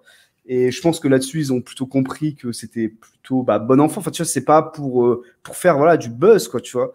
Mais euh, voilà, genre, ouais, je reste quelqu'un d'ouvert. Et c'est vrai que bah, dans ce genre de choses, dans ce genre d'interview, et cetera, je, je, je garde pas d'informations, quoi, genre. Voilà, c'est tout ça. À ton honneur en tout cas. Mais dans tous les cas, encore une fois, si, euh, si comme, comme on les appelle, si, si tu es un génie et, et, et que pour le coup, dans ton taf, tu es hyper sérieux, hyper droit, tu finiras par, tu finiras par avoir un edge tellement grand sur le marché que… que... Ah, j'adore cette citation et qui a un bouquin qui est très connu dans le marketing qui dit « So good, they can't ignore you ». Tu es tellement fort qu'ils ne peuvent pas t'ignorer. Qu'ils t'aiment ou qu'ils t'aiment pas, ils ne peuvent pas t'ignorer. Et typiquement, tu vois, pour en revenir sur, sur un Yo Viral, aujourd'hui, tout le monde peut lui balancer ce qu'il veut, mais le, le, le type est tellement fort. Il est tellement loin. Je veux ah. dire, hier, je lui disais, frère, tu te rends compte un peu que continue à engranger du cash, fais cet effet de levier. Demain, tu crées la nouvelle maison du bluff que tu te sponsorises tout seul. Demain, tu peux créer ta propre équipe que tu sponsorises ou tu files des contrats. Aujourd'hui, Yo Viral, financièrement et en termes de visibilité, il a la possibilité de lui-même créer son propre Top Shark. Ce qui est ouais, incroyable de pouvoir l'imaginer alors qu'il faut la structure Winamax pour le faire, pour le faire et pour pouvoir le maintenir, tu vois. Euh, des mecs comme P M U se sont cassés la gueule, il me semble, sur ce genre d'aventure. Ah, Pourtant, ouais, c'était oui. des vrais entrepreneurs avec des grosses équipes, avec des gros moyens derrière. Et euh, aujourd'hui, il a créé une visibilité, il a créé une communauté, il a créé de la thune qui lui donne en fait ces cartes-là. Et « so good they can't ignore you ». Et, et, et je suis assez persuadé que quand t'es… En fait, les mecs qui se prennent au sérieux, je pense qu'ils ils ont pas… Ils continuent de téter le sein de leur mère, tu vois. Ils n'ont pas encore fini leur petit voyage spirituel, personnel, et, et ils pensent encore que, que tout le monde est beau et que tout le monde est gentil. Ce n'est que mon avis. Ouais, mais je pense aussi, en vrai, en vrai, ça aussi, tu vois, ça fait partie pour moi d'une des clés, alors, si on peut dire réussite, tu vois, mais une, une, une des clés de ma réussite, c'est que moi, j'ai jamais été, tu vois, j'ai pas mal d'amis qui, qui sont nés et qui ont grandi sous les éloges de leurs parents, qui ont été très couvés, c'est le meilleur, t'as un talent et machin, et ça va être facile pour toi, et cetera. Moi, on m'a jamais dit ça. Moi, on m'a toujours dit, on m'a jamais envoyé de fleurs, on m'a toujours dit que c'était pas assez bien, on m'a toujours… Mmh. Euh, tu vois, je me suis fait tout seul, tu vois, se dire aussi. Ouais. Et ça, forcément, je pense que ça aide aussi parce que… Euh, bah voilà, genre j'ai eu faim. Et si, de base, on t'explique que tout va être facile, t'as moins faim, je pense. Et tu vois, ça revient un petit peu à… à ça, quoi, genre tous ces mecs qui, bah, dès qu'ils ont une critique, Euh, dès que ça ne se passe pas comme ils veulent, ils ne se sentent pas bien, ils, ils, ils ragent sur les réseaux, et cetera, et cetera. C'est des gens, pour moi, qui juste, en fait, ils sont une frustration de leur une vie frustration intérieure. Et tu vois, ils aimeraient être à la place d'eux et ils se disent que ce n'est pas leur faute, mais c'est le système où euh, comment sont les gens, où, euh, par exemple, bah, des, des, certains codes qu'ils n'utiliseraient pas parce que ça les dégoûte et que les autres utilisent et ils se disent « Ah, ils font ça, mais ils ont réussi parce qu'ils font ça, mais moi, je ne le ferai jamais parce que moi, je suis quelqu'un de mieux, tu vois. » Et en fait, c'est totalement faux. C'est des, des raisons, des excuses, et cetera. Et, et ça, on euh... le voit énormément, tu vois, dans le marketing. On le voit énormément dans, dans, dans le business. Ouais. Et, euh, et, et j'ai été… j'ai été euh... Parce qu'en fait, moi, je, je me suis lancé à un moment où aujourd'hui, tous mes potes sont multimillionnaires. Tous mes potes ont au moins des chaînes YouTube à cent K, tu vois. Ouais. et, et, et moi, je suis là en disant « Mais non, moi, je ne ferai pas ça parce que je suis quelqu'un de bien. Je suis quelqu'un de respectable. Je suis quelqu'un d'honnête. » Mais au bout du compte, tu vois, aujourd'hui, moi, j'ai pu aider à aller… Euh, Euh, vraiment, j'ai pu impacter, ce qui est déjà incroyable. cent cinquante personnes, on a vraiment fait des transformations, ils ont créé des business, ils ont avancé, et cetera. Bon, sachant que le coaching, c'est pas là où je passe le plus de mon temps, mais et, et la réalité, c'est que mes potes, même avec leur contenu, euh, peut-être deux fois ou trois fois moins bon, euh, mais poussé au marketing à l'extrême, bah, sur le pourcentage, ils ont aidé plus de gens. Ouais. La ouais, réalité, qui a raison au final, tu vois. Ah, Tout bah. ça, c'est, c'est, c'est, c'est qu'un débat, c'est que de la branlette, c'est que de l'ego à, à ah, travailler. Pour moi, personne n'a raison. Genre, pour moi, les deux doivent exister et puis voilà, c'est tout. Et il ne faut pas avoir de, du jeu. être envieux de machin ou de dire que ça, c'est mieux que ça. Genre, il n'y a pas de comparaison. C'est pour ça que moi, j'ai toujours, par exemple, bah, encore une fois, parce que ce débat Yo Viral, on me le pose souvent. Euh, même là, ça hein, doit je... être trop drôle, mais franchement, qu'est-ce ah, que j'adorerais passé, être à table. Je suis passé, vu que je suis passé euh, à la game de Yo Viral, si tu vas sur le. le ah oui, t'as pris position du coup. Est-ce que tu t'es fait insulter bah, parce que t'es ouais, allé jouer à sa game? Ouais, ouais, je me suis fait insulter. Ouais. Enfin, je me suis fait. Marrant. Sur les forums, je... on, on, on me tacle un peu, tu vois. On me dit déjà que j'ai vendu mon âme au diable.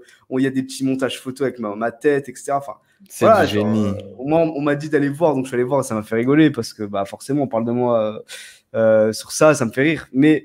Ce que je veux dire, c'est que, voilà, moi, j'ai toujours, euh, pour, pour en revenir sur ce débat-là, moi, j'ai toujours été, voilà, genre, ouvert, chacun fait ses trucs, et tant que ça, fa... j'ai pas envie de dire tant que ça fonctionne, c'est bien, mais, genre, à un moment donné, genre, euh, les gens ont, les gens, enfin, personne se fait escroquer, tu vois, tant que c'est pas une escroquerie, euh, et, tu vois, voilà, bah, c'est sûr que Yo Viral, euh, quand ma mère, elle regarde les stories de Yo Viral, elle me dit, euh, putain, il est avec des filles et tout, c'est, c'est, c'est chaud, tu vois, se dire, et elle aimerait pas me voir là-dedans, tu vois, se dire, mais d'un côté, il y en a plein qui regardent et qui disent, putain, j'adore, j'adore cette vie, et il faut savoir aussi que c'est un petit peu du fake aussi, tu vois, que c'est un truc qu'on essaie de te vendre tout, enfin, faut, faut, faut prendre un peu de l'extérieur, et cetera. Faut ah, puis il y a aussi les... une réalité, je pense qu'ils kiffent ça aussi. Oui, bah en plus, je pense. Il y, y, y a une réalité, c'est que euh, Yo est un type qui kiffe faire des soirées, il kiffe les gonzesses, et je pense qu'il a toujours, lui, rêvé de cette vie d'abondance, que ça soit en termes de, de, de, de femmes, de soirées ou de machin ou de trucs. Donc, euh, en plus, on lui dit, ouais, c'est un outil génial pour le marketing. Bah, le type, il a créé son personnage autour de ça. Ah, bah, mais voilà, mais moi, je.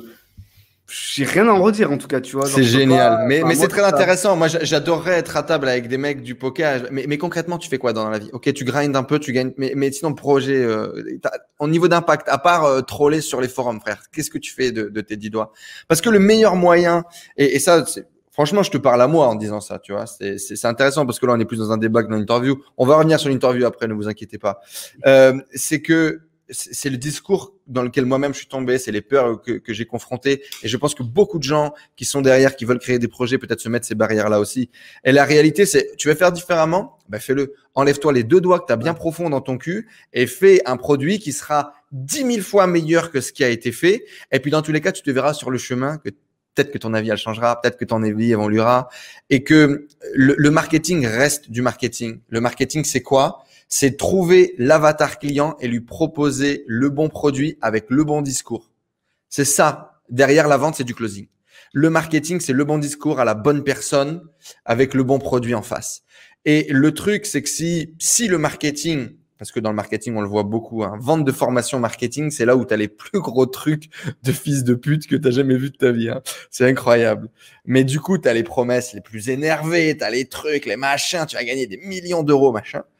Mais la réalité, c'est que au final, les gens, quand ils achètent, ils achètent une promesse, ils connaissent et ils doivent. C'est, c'est, c'est le, la, la responsabilité individuelle. Vous devez vous informer à qui vous achetez. C'est qui? Est-ce que son business, c'est la vente de formation? Est-ce qu'il y a vraiment du background derrière?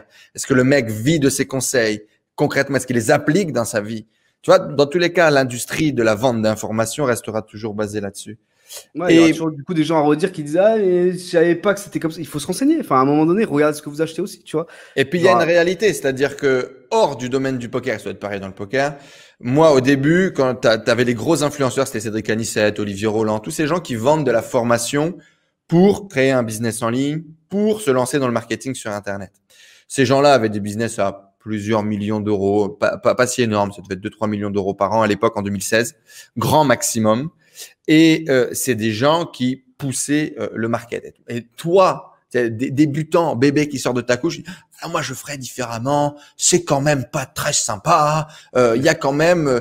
Parce que les stats étaient incroyables et Olivier, j'ai eu l'occasion de le rencontrer plusieurs fois en perso, qui me disait que tu avais des gens qui achetaient, qui n'avaient jamais ouvert le putain d'espace de formation.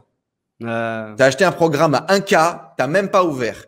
Et en fait, il fait tellement de volume qu'à un moment donné, tu retournes sur les stats comme ça qui n'ont pour moi mais aucun sens. Parce que toi, tu te dis, mais non, mais putain, on va, on va transformer la, la mentalité des gens. On va leur apprendre vraiment les clés pour gagner de l'argent au poker. On va leur faire comprendre ce que c'est que d'être dans la tête d'un pro. Et on va vraiment leur faire… Ils s'en battent les couilles. La réalité, c'est qu'ils s'en battent les couilles. Euh... À qui tu parles? C'est toujours pareil. Quel avatar, à qui tu parles? On cadre ça.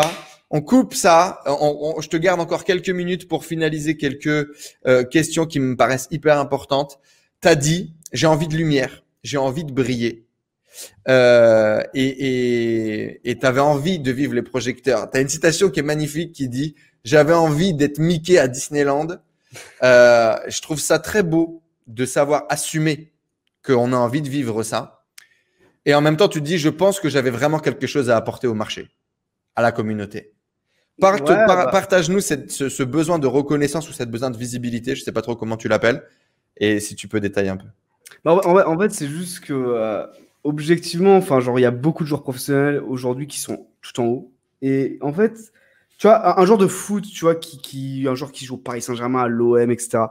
Il, il donne, tu vois, au, au public. Il donne de l'amour, il donne des maillots. Il est là, il est présent. Il se fait, il se fait insulter. Enfin, tu vois, il, c'est. c'est C'est, c'est, c'est, enfin, son, son identité, elle est même, elle est même, elle est publique maintenant. Tu vois, elle est plus privée. Enfin, genre, sa personne est publique. Genre, il, genre, ses choix, ils ont des impacts sur tout en fait, sur ce que les gens pensent, et cetera, et cetera. Et en fait, il y a beaucoup de joueurs aujourd'hui qui euh, ont sous-gagné, qui sont très hauts, mais qui restent très privés. Donc, c'est-à-dire, ils, ils ne donnent rien. Ils ne donnent pas de feedback. Ils ne donnent rien à la communauté. Ils viennent de là pourtant. Ils sont au, au, en haut de la chaîne alimentaire du poker et tu les entends jamais parler. Tu les vois en vrai, ils sont pas bien, ils produisent rien, ils donnent pas, ils racontent pas d'histoire, tu vois. Et pourtant, il y a des joueurs qui sont fans de, ce, de ces joueurs-là. Il y a, des, il y a des, des récréatifs qui ont des étoiles dans les yeux qui disent je veux être comme lui, comme euh, le petit garçon qui voit Neymar et qui dit je veux être joueur de foot et qui va après, tu vois, donner pour être joueur de foot. Et ben là, il y a des joueurs où des mecs disent je veux être lui, mais en fait, ce mec-là, bah, il s'en fout de toi. Tu vas le voir, il te dira rien. Il va pas t'échanger, et cetera. Et moi, ça, ça me fait un peu chier. Parce que est-ce, que... est-ce que tu peux comprendre l'autre versant, le mec qui, qui, qui lui, n'a pas signé ouais. pour ça et qui, mais... lui, veut avoir une vie hyper réservée, qui veut pas tout mélanger, qui a peur peut-être de, de, de, de, de ce problème ouais, de, eu, de, de starification. Il y en a eu. Il y a eu des, des mecs comme, bah, euh, comment il s'appelle, euh, qui jouait à, à, à Lyon, euh, puis à Bordeaux. Je sais plus comment il s'appelle. Enfin euh, bref, il y, y a eu des joueurs euh, vraiment connus de foot qui étaient comme ça. Euh, J'arrive plus à avoir son nom. Je sais pas si tu vois. Euh... Mais même dans le poker, on, on, on... est-ce est qu'on pourrait imaginer Est-ce est est que tu pourrais accepter que c'est ok ouais. aussi ça mais, mais bien sûr que c'est ok. Il y en a plein qui sont comme ça. Et moi j'accepte. Mais tu peux pas être joueur sponsorisé par exemple euh, et être comme ça. C'est pas possible pour moi. Genre ça va à l'encre. En fait, t'as le droit d'être comme ça. Mais bah voilà, genre tu peux pas être un joueur sponsorisé. Un joueur qui euh, est dans une équipe ne peut pas être comme ça pour moi. Sinon, est-ce que la marque le, le, leur oblige? Alors on mais, sait qu'ils bah doivent non, faire de temps en temps un peu de contenu, mais bah c'est bah tout. Non, quoi. Là, ça leur oblige absolument pas de faire ça en fait. Genre ils s'en foutent totalement même. Et c'est ça le problème à mes yeux. Par exemple, un mec comme David Iquitaille, je pense pas qu'on le voit beaucoup sur les réseaux, qui fasse beaucoup de contenu. Non, ou... bah, euh, bah David Iquitaille, ouais, bah pour le coup, ouais, David, David Iquitaille, je pense pas. Que et pourtant, et pourtant, c'est une idole ouais. pour euh, pour beaucoup et, de gens. Mais quand même, euh, David Iquitaille, il est quand même très présent, on va dire en off, euh, on le voit beaucoup. Il stack beaucoup de joueurs prometteurs. Euh, il fait quand même, il fait quand même pas mal. Il est présent dans la commu, quoi. Il est que présent dans la commu. Du, peut-être d'une certaine façon. Il y, a, il y a des gens qui sont pas faits pour ça. Il y a des gens qui sont pas faits pour faire des vidéos, et cetera. Et je dis pas, mais il y en a qui sont présents et euh, dans, dans la commu. Mais il y en a qui sont en haut et qui ne font rien en fait, qui ne font rien, qui sont en haut, qui sont sur leur piédestal et qui attendent en fait, tout simplement. Et toi, tu et... penses que c'est un devoir, quoi. Il faut rendre. Bah, pour moi, ouais, c'est un devoir euh, dans le sens où. Euh... bah, genre, la communauté, la communauté t'a aidé à monter. Euh, tu es enfin en haut et tu vis la, la vie que énormément de joueurs aimeraient vivre. Euh, tu as, as envie d'inspirer les gens, tu vois. Et je pense que c'est pour moi le minimum, euh, le minimum, c'est de rendre ça au moins légèrement. Il y a un concept de, c'est de philosophie, je crois. J'ai mon pote Stan Leloup qui l'avait euh, qui l'avait étudié. C'était le sacré, le prophète, euh, profane, sacré ou profane. Est-ce que ça te parle? euh, Non. En gros, euh, le sacré ou le profane. Et il faudrait le, le, le, le, le, le retrouver. Le concept est simple, c'était euh, débat Thibaut InShape versus Squeezie. Et c'était cette idée de, est-ce que justement un YouTuber doit à sa communauté, jusqu'où il doit quelque chose, et, et, et qu'est-ce qui est vraiment obligatoire sur lequel on ne peut pas toucher, et qu'est-ce qui est OK. Et donc, par exemple, le débat, c'était euh, Thibaut InShape qui vend un putain de vidéo de quinze secondes à cinquante balles. Est-ce que c'est OK ou est-ce que c'est pas OK? Tu vois. Euh... Est-ce qu'il doit à la communauté de s'arrêter, de faire des selfies dans la rue, de dire merci à tout le monde, d'être hyper accessible, d'être hyper dispo, de répondre à tout le monde en message? Est-ce qu'il doit ça ou est-ce que c'est une décision, c'est cool qu'il le fasse? Ou est-ce qu'il bah, le doit? Est-ce que c'est sacré ou est-ce que c'est profane? Bah moi, pour, pour, pour moi, il doit pas le faire, tu vois. Mais après, c'est peut-être ma vision, mais tu vois, ça me fait penser à une interview que j'avais vue de Natou, je sais pas si tu vois, la youtubeuse. Ouais, bien sûr. Euh, qui disait, euh, qui parlait, on parlait de, de toutes ces influenceuses qui vivent à Dubaï, pour éviter les impôts, euh, pour et cetera, pour euh, voilà, pour vivre la vie de rêve tout en payant zéro impôt en France. Et elle, elle disait que bah elle pourrait pas le faire parce que c'était pas ok. Ouais. Bah parce que ça, son audience c'est des c'est des audiences françaises, c'est des gens français. Euh, elle, elle fait des vidéos pour eux et elle se verrait mal euh, aller à Dubaï ne pas payer ses impôts alors que elle récupère. Enfin, euh, euh, elle est soutenue par la communauté française, tu vois. Alors après, je pense que oui, tu peux le faire plus ou moins avec euh, avec tact, et cetera. Et qu'il y a, y, a y, y a des lignes à pas franchir avec tout. Mais dans le poker, notamment, euh, on, on vit quand même une vie plutôt agréable. Les mecs sont en voyage tout le temps, ils, ils bougent, ils ont de l'argent, ça se passe bien, ils sont dans tel pays. Genre, au minimum, ne tire pas la gueule quand tu vois un fan, tu vois. Il y a des fans, il y a des mecs. Euh, moi, je sais que j'ai des amis qui ont joué avec des professionnels où les mecs sont à table, ils jouent contre eux. Et les mecs, ils, ils, tu, tu leur mets un mauvais coup, ils sont professionnels, t'es amateur, ils s'énervent, ils disent « Ah, t'es nul, pourquoi tu fais ça ?» machin. Ils commencent à crier, ça, ça déchire les cartes, ça insulte les croupiers en mode « Vous êtes nuls comme croupiers ». Enfin, des professionnels du poker ont déjà fait ça. Et des gens l'ont vu, vraiment, genre des, des, des, des genres de poker professionnels qui sont une égérie d'une marque et qui sont désagréables avec le personnel, avec les fans, et cetera et cetera. Pour moi, c'est honteux. Pour moi, c'est honteux. Je suis d'accord avec toi. Pour moi, c'est inacceptable. Donc, c'est pour ça que j'avais quelque chose à ramener et moi, j'aurais été, à mon sens, meilleur Mickey que d'autres euh, à Disneyland. C'est-à-dire, voilà… Mais tu es toujours un Mickey. Il suffit juste de le créer. Bah, voilà. Non, mais après… Tu n'es plus sponsor Winamax, mais, euh, mais tu, tu peux toujours devenir ce Mickey. Parle-nous-en rapidement. Envie de lumière, envie de briller. Pourquoi bah, en fait, en fait, le... Pourquoi c'est important pour toi d'avoir le projecteur sur toi? Bah en fait, en fait, moi, ça, c'est vraiment euh, ce problème de, tu vois, genre, je vais te parler d'un truc, genre, je vais te parler de Rosberg, tu sais, le, le, le pilote de F un, okay. euh, par exemple, ou d'autres, il y, y en a d'autres, hein, comme ça. Bah, tu vois, c'est des joueurs qui sont arrivés au top, ils ont gagné euh, le Grand Prix, et ils ont, ils ont, ils ont encore, ils ont encore, tu vois, de l'énergie, ils peuvent encore en donner, mais ils décident de partir parce que pour eux, ils ont marqué l'histoire et ils sont contents. Et, d'accord. Donc, c'est ouais. vraiment ce, ce truc que, tu, que pour toi, c'est pas OK. Et tu te bah, dis, mais pourquoi non, ces mecs-là, ils sont atteints le truc et ils font pas, je bah, vais le faire moi, du coup. Bah, c'est, c'est juste qu'en fait, non, pour moi, c'est pas que c'est pas OK, mais si tu vois, je prends des joueurs de foot, par exemple, genre, je prends un joueur de foot même comme Tovin qui était à l'O M, là, qui allait signer au Mexique, je sais qu'il allait signer que pour l'argent, tu vois. Mmh. Et c'est des joueurs comme ça qui, ils ont une carrière, euh, ils ont trente ans, ils ont vingt-huit ans et ils ont encore, ils peuvent encore en donner, mais ils disent bon bah c'est bon, euh, je prends l'argent, je pars, je me mets de côté, et cetera, et cetera.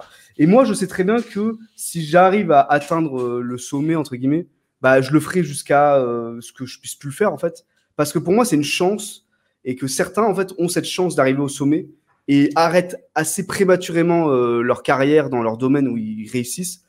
Pour, pour se préserver, tu vois, parce qu'ils n'ont pas envie d'avoir des critiques. C'est un peu ce qu'a fait Zidane aussi, tu vois, il a arrêté le foot à trente ans parce qu'il a dit, je pense que je peux continuer encore cinq ans, mais les cinq prochaines années, je vais être moins fort. Et je vais avoir des critiques, des gens qui vont me dire, ah, t'es, ah, tu dois prendre ta retraite, alors qu'il va faire des bons matchs, il va avoir des bonnes périodes. Il y a des joueurs comme Raoul qui sont restés au Real Madrid jusqu'à quarante ans et qui après sont allés à Châles, qui ont continué à jouer avec des champions alors que, ouais, ils jouaient pas tous les matchs, ils jouaient des bouts de matchs et tout. Et pour moi, c'est une philosophie beaucoup plus intéressante Euh, enfin, c'est ma philosophie, tu vois. D'accord, c'est, ouais, de... c'est des valeurs personnelles. Tu vois, après, les deux, les deux se respectent. Genre, moi, Zidane, qui a pris sa retraite à, à trente-deux ans pour se préserver, pour pas avoir de critiques, et cetera, je peux le respecter. Il est parti au, au sommet, comme Rosberg, comme beaucoup. Et on, on se, ils auront une, une image écarlate jusqu'à la fin de leur vie. Et moi, est-ce qu'il n'y a je... pas un peu de, de, d'arrogance, d'excès de confiance ou de confiance en soi, de se dire, voilà, envoyez-moi de la lumière, moi j'ai envie de briller et en plus je pense que je peux apporter quelque chose de smart, d'intéressant pour la façon, communauté. De toute façon, la, la, de toute façon, la lumière, euh, la lumière, j'ai pas besoin de Winamax. Genre, euh, au final, quand, quand j'ai dit ça, c'était vraiment en mode, ça, c'était un tremplin. Mais de toute façon, ah non, mais de toute façon, moi cette quote, je la prends pas pour Winamax, je la prends pour toi, toi ouais. personnellement.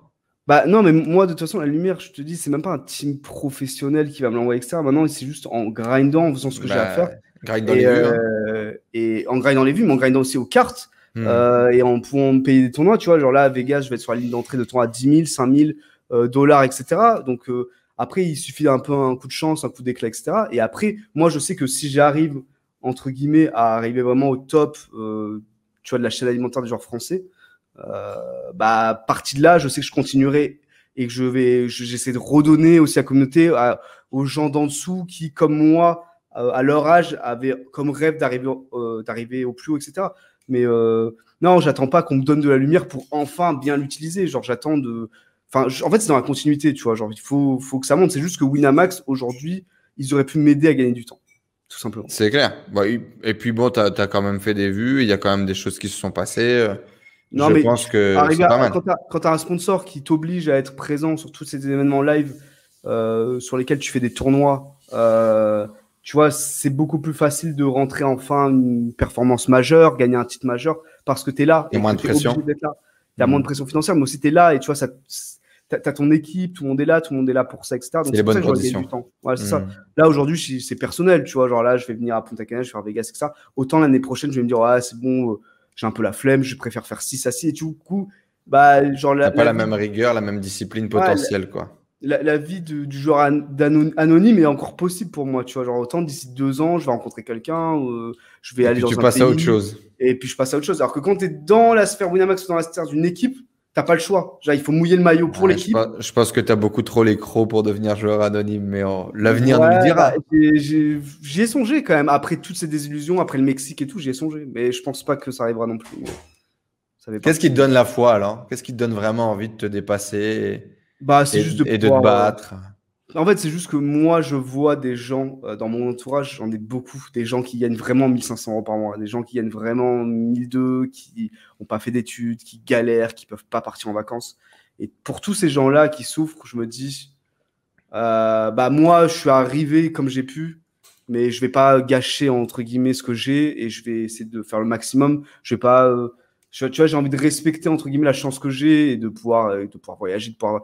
Et donc, en mouillant le maillot, je pourrais très bien m'endormir, faire le minimum syndical, euh, me caler, avoir mes sous. J'aurais toujours plus de sous que des gens qui galèrent, qui triment. Euh, et je pourrais vivre ma vie en anonymat. Mais moi, je me dis, bah non, c'est un peu de ma... mon devoir, entre guillemets, tu vois, genre, de, de respecter l'argent, de respecter ma situation et de faire ce qu'il y a à faire, tu vois, de pas gâcher, tu vois, genre. C'est comme les joueurs de foot qui ont, ont un talent fou et qui, derrière, ils, ils partent dans la drogue, dans l'alcool, et cetera. Puis au final, ils arrêtent leur carrière, tu vois, alors qu'ils avaient un potentiel. Tu as un potentiel, tu as la chance d'avoir un potentiel. Alors, d'autant plus quand c'est inné, bah, il faut que tu ailles à fond. Sinon, bah, c'est, c'est dommage parce qu'il y a des gens qui aimeraient avoir ton potentiel et qui n'ont pas de base, tu vois. Il y en a qui se donnent les moyens et qui l'ont pas, qui les auront pas parce qu'ils peuvent pas, en fait. Genre, il y en a qui, on part pas tous égaux, égaux aussi là-dessus. Donc, euh... et, et c'est quoi ça, ça, c'est. C'est un, on va dire un discours qui est très tourné vers, vers, vers l'autre, c'est-à-dire j'ai eu la chance d'eux et donc je vais me donner à fond, je vais kiffer mon truc, mais pour toi, d'un point de vue hyper égoïste, pourquoi euh... aller chercher ce, ce top un pour cent de l'industrie ? Qu'est-ce qui, toi, te fait kiffer ? Est-ce que tu as un rêve ? Est-ce que tu as une vision ? Est-ce qu'il y a une vision du Léo du futur où tu te dis « fuck, I, I want it ». Franchement, franchement c'est, c'est, j'ai, j'ai vraiment… Enfin, je suis pas un mec trop, trop matérialiste. Dans le, enfin, je reste, tu vois… Mais tu vois, je sais pas, tu vois, par exemple, moi qui suis allé avec, euh, à Malte avec Yo Viral et tous ses amis, euh, et cetera, et cetera, c'est pas une vie que je pourrais avoir, tu vois, même si j'avais beaucoup d'argent. Parce que c'est une vie qui, pour moi, c'est beaucoup de paillettes, c'est, c'est super, beaucoup de soirées, c'est, c'est, c'est, c'est super agréable. Tu vas se dire, moi, j'étais super content. Je suis allé à un rooftop avec Yo, euh, euh, il, il m'a invité, j'étais super bien. Enfin, tu sais, mais c'est, ça fait partie, tu vois, genre, moi, je veux une vie quand même plus simple, tu vois, genre, même si j'ai beaucoup d'argent, j'aurais toujours une vie plus simple. Je m'achèterais jamais de yacht, tu vois, par exemple, ou de, ou de jet, et cetera. Pour moi, c'est, c'est, c'est pas possible, tu vois, genre, mais parce que j'ai vu trop de gens en bas souffrir pour me dire un jour, je vais conduire, je vais être dans un jet, tu vois, je peux pas, euh, euh, je m'accepterai pas comme ça, tu vois. Mais non, moi, oui. ma vie, dans le futur, je veux que ce soit simple, je veux juste être vraiment heureux, que tout se passe bien, que je puisse voyager, que je rencontre des gens, que, tu vois, m- mon train de vie actuel, mais euh, toujours amélioré, tu vois. Et après, j'aimerais bien aussi marquer un peu l'histoire euh, du poker français, entre guillemets, donc gagner des titres. Pour moi, pour moi égoïstement, j'aimerais bien euh, avoir dans mon salon une, un trophée où je me dis, ça, c'est un souvenir. Euh, j'ai gagné ce tournoi-là, j'ai gagné beaucoup d'argent, j'ai pu euh, être indépendant encore, euh, ça a pu me permettre de me payer peut-être une maison, tu vois, pour être tranquille, ou de me payer ci, ça, ci, tu vois, mais juste, voilà, Compétit- je ferai... la compétition, quoi. Ouais, la compétition, ouais, mais euh, mais pour mon lifestyle, en tout cas, je j'ai pas d'ambition énorme, tu vois. Je me dis pas, j'aimerais avoir, euh, comme tu disais, euh, la villa à la mer, euh, la, la, la la la bimbo entre guillemets, enfin la la fille magnifique et euh, le jet, tu vois. Genre, euh, je suis beaucoup plus simple que ça, genre pour le coup. Et ça, ça reste. C'est pas, c'est, c'est pas les valeurs hautes, en tout cas, c'est top. Deux questions liées au, au, au business euh, et, et après euh, et après je te laisse euh, tranquille. À un moment donné, on parle de lancer sa marque personnelle et on parle bah, forcément de, de, des ouais. projets à venir pour, pour euh, Léo. Euh, d'ailleurs, il y a deux écoles, rapidement. Pourquoi il y a deux écoles ? Il y a deux bah, du coup, c'est mon, mon pseudo. C'est, en fait, je jouais beaucoup à, à un jeu avec, euh, quand j'étais au début à la fac et au, au lycée, je jouais au poker chinois. C'est un jeu euh, très différent du poker. Je ne sais pas si tu vois les règles. Mais en gros, de très loin, j'ai déjà vu les, les, les potes qui gamblaient à ça en soirée, voilà. euh, mais c'est tout. En gros, tout le paquet est utilisé et euh, en fait, on, juste, on te donne une carte que tout le monde voit et tu dois la placer soit sur la ligne du milieu, du haut ou du bas. Voilà, c'est tout. Et en fait, il faut faire des combinaisons de cinq, cinq, trois cartes avec les jeux plus. Et au final, on n'avait aucune notion tous, on gamblait à ça. Et des fois, tu vois, c'est arrivé de... d'avoir une carte charnière où tu pourrais la mettre très bien en bas ou au milieu, tu vois. Genre, les... dans les deux cas, c... ça se fait, tu vois. Et bah, ça venait de là, du coup, je disais toujours, ah, il y a deux écoles. Il y avait deux écoles. Est-ce que je la mets là ? Est-ce que je la mets là ? Tu sais, il y a toujours deux écoles. Et en vrai, dans la vie, il y a toujours un peu deux écoles. Il y a toujours des choix, il y a toujours deux gros choix à apprendre. Et du coup, c'est resté. Et puis, ça reste un pseudo qui, qui, qui reste accroché. Mais bon, maintenant, j'en ai un autre aussi. Je, je me nomme sur les tables des fois Prison d'El Carmen en référence à mon pseudo. À cette anecdote magnifique. Lancer sa marque personnelle, du coup. Lancer bah, sa marque personnelle. Bah... Est-ce que déjà la marque personnelle n'existe pas déjà ? Est-ce que euh, est-ce qu'il y a un projet en solo qui pourrait se faire ? Dis-nous tout. Bah franchement, il y a quelques temps, j'aurais dit je sais pas. Aujourd'hui, je suis quasiment certain que non, je ferai pas de projet personnel. Alors si éventuellement, mais pas dans le poker. J'ai des idées de projets, de de, de biz, euh, plus dans l'investissement pour le coup, tu vois, genre mais pas du tout dans le poker. Truc, il y a pas mal de trucs qui m'intéressent autre que le poker de toute façon. Mais ouais, pour ma marque en tant que joueur, en tant que machin, et cetera. Non, je me vois plutôt éventuellement rejoindre une structure ou notre sponsor, euh, euh, voilà, que ce soit même bah, Winamax, s'ils me proposent quelque chose, BetClick, Unibet, que sais-je, un, un, un acteur du marché ou un acteur privé, euh, bien sûr, comme bah, je sais pas, Yo Viral, Notser, et cetera, c'est les plus gros, euh, Spin, Spin Elite, j'en, j'en passe. Euh, Mais non, ma marque personnelle, non, parce que j'ai plus le temps, en fait. J'ai pas le temps de voyager, de m'occuper de ma vie, de m'occuper de travailler mon jeu, de jouer et en même temps de gérer un business. Et c'est un truc qui, de toute façon, euh, m'a pas apporté, enfin, ça m'a apporté des choses de le faire avec Spin for Win. Mais, euh, tu vois, je suis pas, j'ai pas l'attrait du gain euh, en mode je vais vendre des formations pour gagner de l'argent facilement, et cetera. Moi, je m'en fous, tu vois, de, de pas finir multimillionnaire tant que j'aurais kiffé et que j'aurais fait kiffer les gens et que j'aurais Euh, réussi euh, à me satisfaire en gagnant des titres, en gagnant des trucs, tu vois, genre. Euh, Justement, il y a un truc très fort que tu dis, c'est je veux pas gagner tout le gâteau, je veux créer un projet super cool avec des gens sympas. Ouais, voilà, c'est ça. Voilà, juste un projet sympa. Euh, je veux pas, voilà, je veux pas, euh, je, je veux pas ça pour le fric, tu vois. Et ça peut paraître bizarre parce que des gens qui en écoutent ça, ils peuvent se dire ouais, mais en vrai, si vous allez faire ça pour le fric, ils disent ça juste pour son image et tout, mais mais vraiment, vraiment, genre, je dis ça naturellement, genre. Je fais pas ça du tout pour le fric. Alors que tout le monde pense que le coaching, et cetera, ou faire des vidéos, c'est pour le fric. Moi, pas du tout. C'est vraiment, j'ai envie de, bah voilà, bien sûr, si je suis dans un projet, j'ai pas envie d'être payé euh, à rien. Tu veux se dire, quand même, c'est du temps, c'est de l'énergie, et cetera. Mais tu vois, je suis là juste pour être dans un projet sympa ou un truc où je suis épanoui. Un truc où je suis épanoui. Pas un truc qui me saoule ou je le fais pour l'argent, mais ça me plaît pas, ça me correspond pas, des trucs me correspondent pas, ou j'ai peu de, d'impact sur ce que je veux, et cetera. Et donc, du coup, c'est quoi un projet cinq W? C'est, c'est quoi un Léo épanoui? Ça ressemble à quoi? Bah, dur à dire, hein. Projet sympa, bah, j'en ai pas eu beaucoup, au final, pour le moment. Sur genre, un bah, an, là, euh... là, là euh, le Mexique, ça avait l'air d'être sympa sur le papier. C'était un beau projet, mais bon, ça a fini en prison. Euh, Spin four win, bon, ça a pas bien fini. Winamax, j'ai pas non plus des souvenirs immémo... enfin, mémorables parce que, bah, un seul appel Zoom avec l'équipe en un an, euh, des contacts avec personne, euh, voilà. Et donc, euh, si et... tu pouvais, là, toi, créer le projet parfait pour toi, et, et, et comment, euh, bah, moi, moi, comment moi, est-ce que tu es heureux, toi, en fait? Moi, mon projet… En vrai, euh, moi, je suis très heureux comme ça, et si j'ai une autre proposition d'un autre room qui me disent euh, « on voudrait que tu sois notre égérie, notre ambassadeur », eh ben, j'aurais des milliers d'idées pour montrer à Vegas, faire des vlogs, faire des machins, faire des vidéos. Je sais très bien euh, ce que les gens veulent voir parce que moi, j'ai quand même beaucoup fréquenté des genres récréatifs quand j'ai commencé à quinze ans, seize ans, et cetera. Genre, euh, même des amis de mon père, des amis euh, avec qui je jouais à Aix, et cetera. Je sais ce que veulent les gens. J'ai l'imp... En tout cas, j'ai l'impression de savoir ce que veulent les gens euh, et je leur donnerai ça. Euh, donc, ouais, s'il y a une room, et cetera, qui se pose, ça, ça me ferait plaisir, en tout cas, pour ça, pour re... finir sur le haut du toit. Donc, créer du contenu pour faire kiffer, voilà, les gens. Voilà.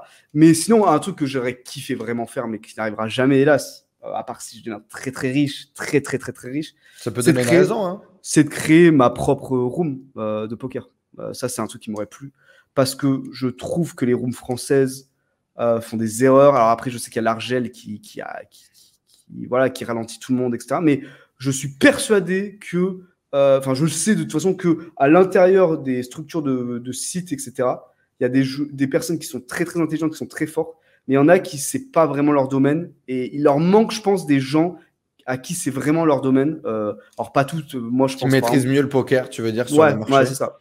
Euh, chez Winamax, ils ont par exemple euh, un des un des, des, des gros stats pensants du site, c'est Guignol, qui était un ancien joueur professionnel de poker et qui a créé. C'était un gars chez, chez PokerStars, non? Euh, il était pas non, chez PokerStars à un moment non, donné. Non, c'est, c'est, c'est Manu B qui est allé chez PokerStars après mmh. d'être chez Winamax. Mais lui, voilà, c'était un joueur professionnel, team professionnel chez Winamax, euh, qui du coup maintenant est dans la direction de chez Winamax et qui ont eu des idées. Il a créé les expressos, il a créé plein de trucs, il a amené plein de nouvelles. Enfin, il a quand même créé les expressos, le format que le monde entier s'arrache et que tout le monde utilise aujourd'hui. Et tu vois, le mec Euh, et dans le poker de base, et c'est celui qui a amené le plus, je pense, dans le poker, tout simplement, actuellement, euh, dans le poker français, mais presque dans le poker mondial, parce que c'est un ancien joueur professionnel qui avait les idées, qui savait ce que les gens voulaient, et il a pu appliquer tout ça, et c'est pour ça, pour moi, que Winamax est leader euh, du marché français, et même euh, du marché mondial, ils sont pas loin, et je pense que si l'Argel ne leur mettait pas des bâtons dans les roues, ils seraient leaders tout court, tout simplement, hein. C'est pour ça que G G Poker, aujourd'hui, sont numéro un, ils ont pas de contraintes euh, de loi. Oui, sont... et, et ils roulent sur le marché avec un gros ouais. tracteur. Euh, ah, c'est ça, parce parce qu'eux, il n'y a pas l'Argel qui leur refuse de faire ci ou ça, et cetera. Donc, tu vois, moi, je pense que… Et c'est pour ça que Winamax a le soft le meilleur, et cetera. Et c'est pour ça que j'étais content d'être chez Winamax parce que euh, Winamax a objectivement la meilleure room française euh, en termes de tout, en termes de promotion, euh, de, de, de, de soft, d'idées, et cetera, et cetera, et cetera. Mais du coup, d'autres rooms, je pense, sont un peu plus à la ramasse. Et euh, moi, je pense que euh, si demain, je, créerais, je crée ma room, bah, je pense que je pourrais avoir suffisamment de parts de marché pour être rentable, en fait. Je, je, serais, je te dis pas que je serais numéro un au bout de deux jours, hein, et Winamax, et cetera. C'est de la très très belle mécanique, hein.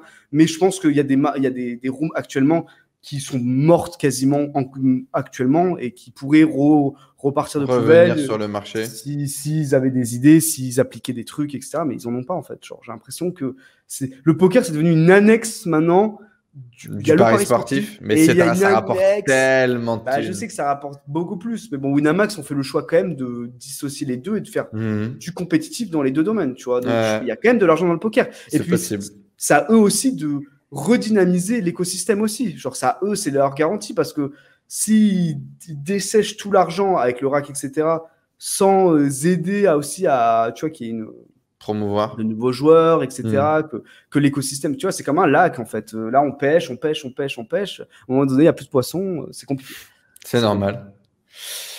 Eh ben, c'est beau, en tout cas. Bah, écoute, on te souhaite de, de, d'avoir tout le succès euh, qui te revient, euh, que tu vas aller chercher avec beaucoup d'amour, d'authenticité. En tout cas, c'était un vrai plaisir d'échanger avec toi, Léo, et bah, de te découvrir. Cool, ouais. Vraiment.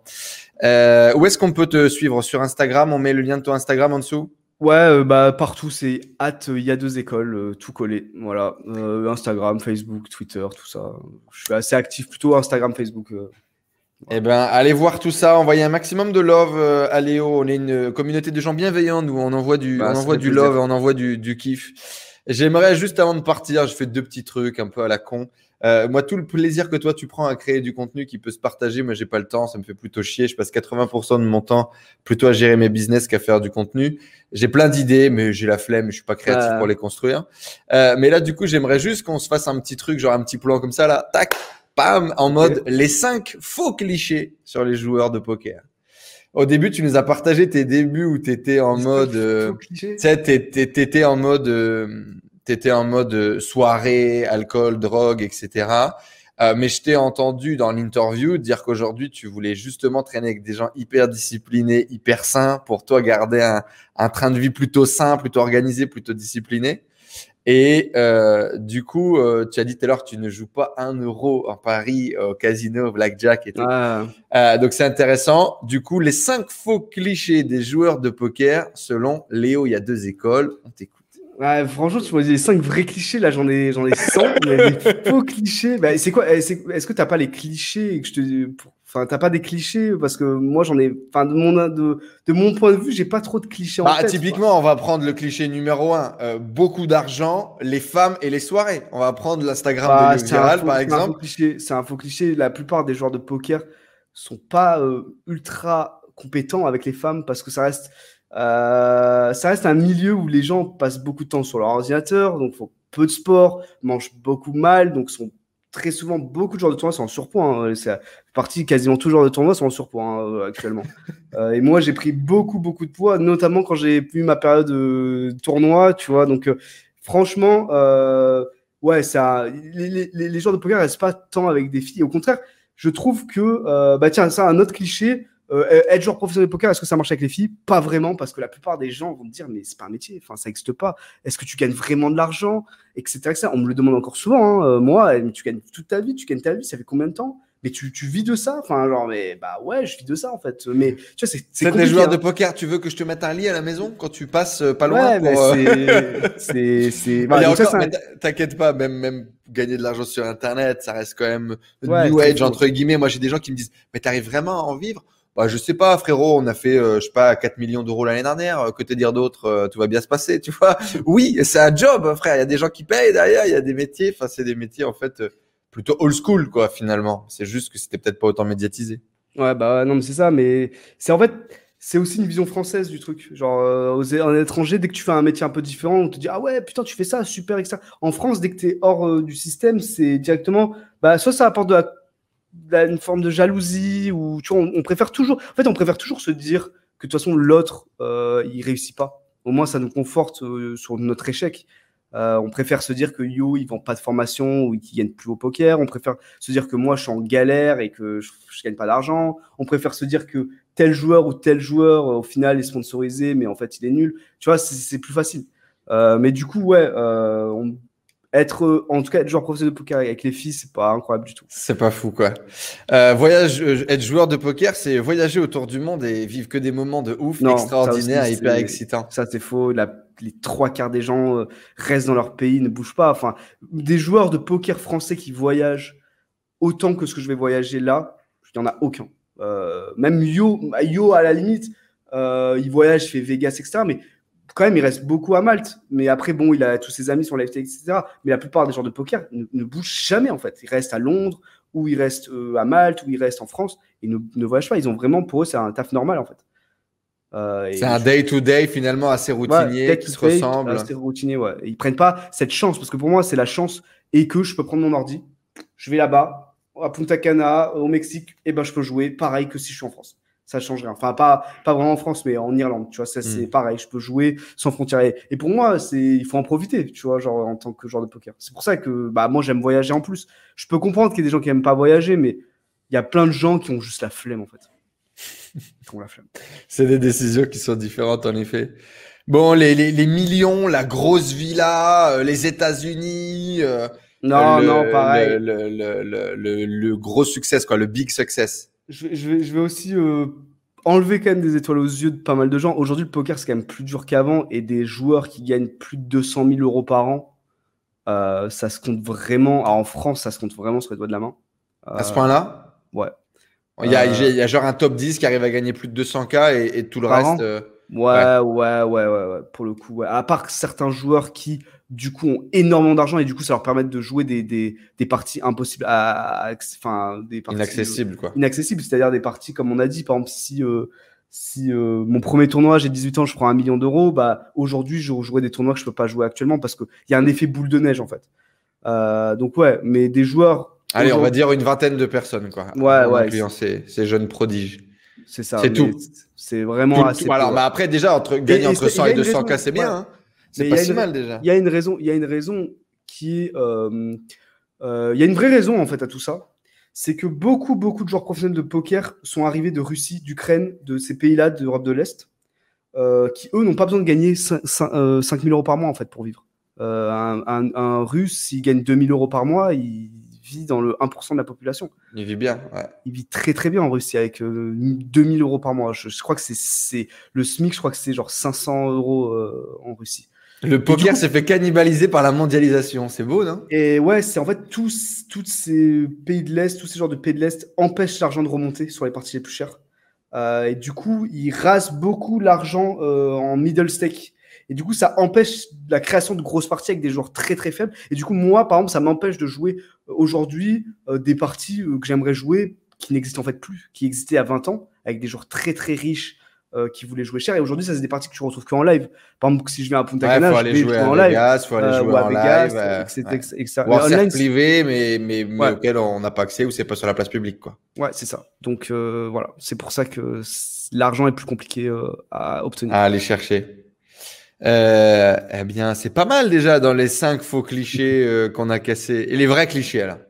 Les vrais bah, clichés des joueurs de poker.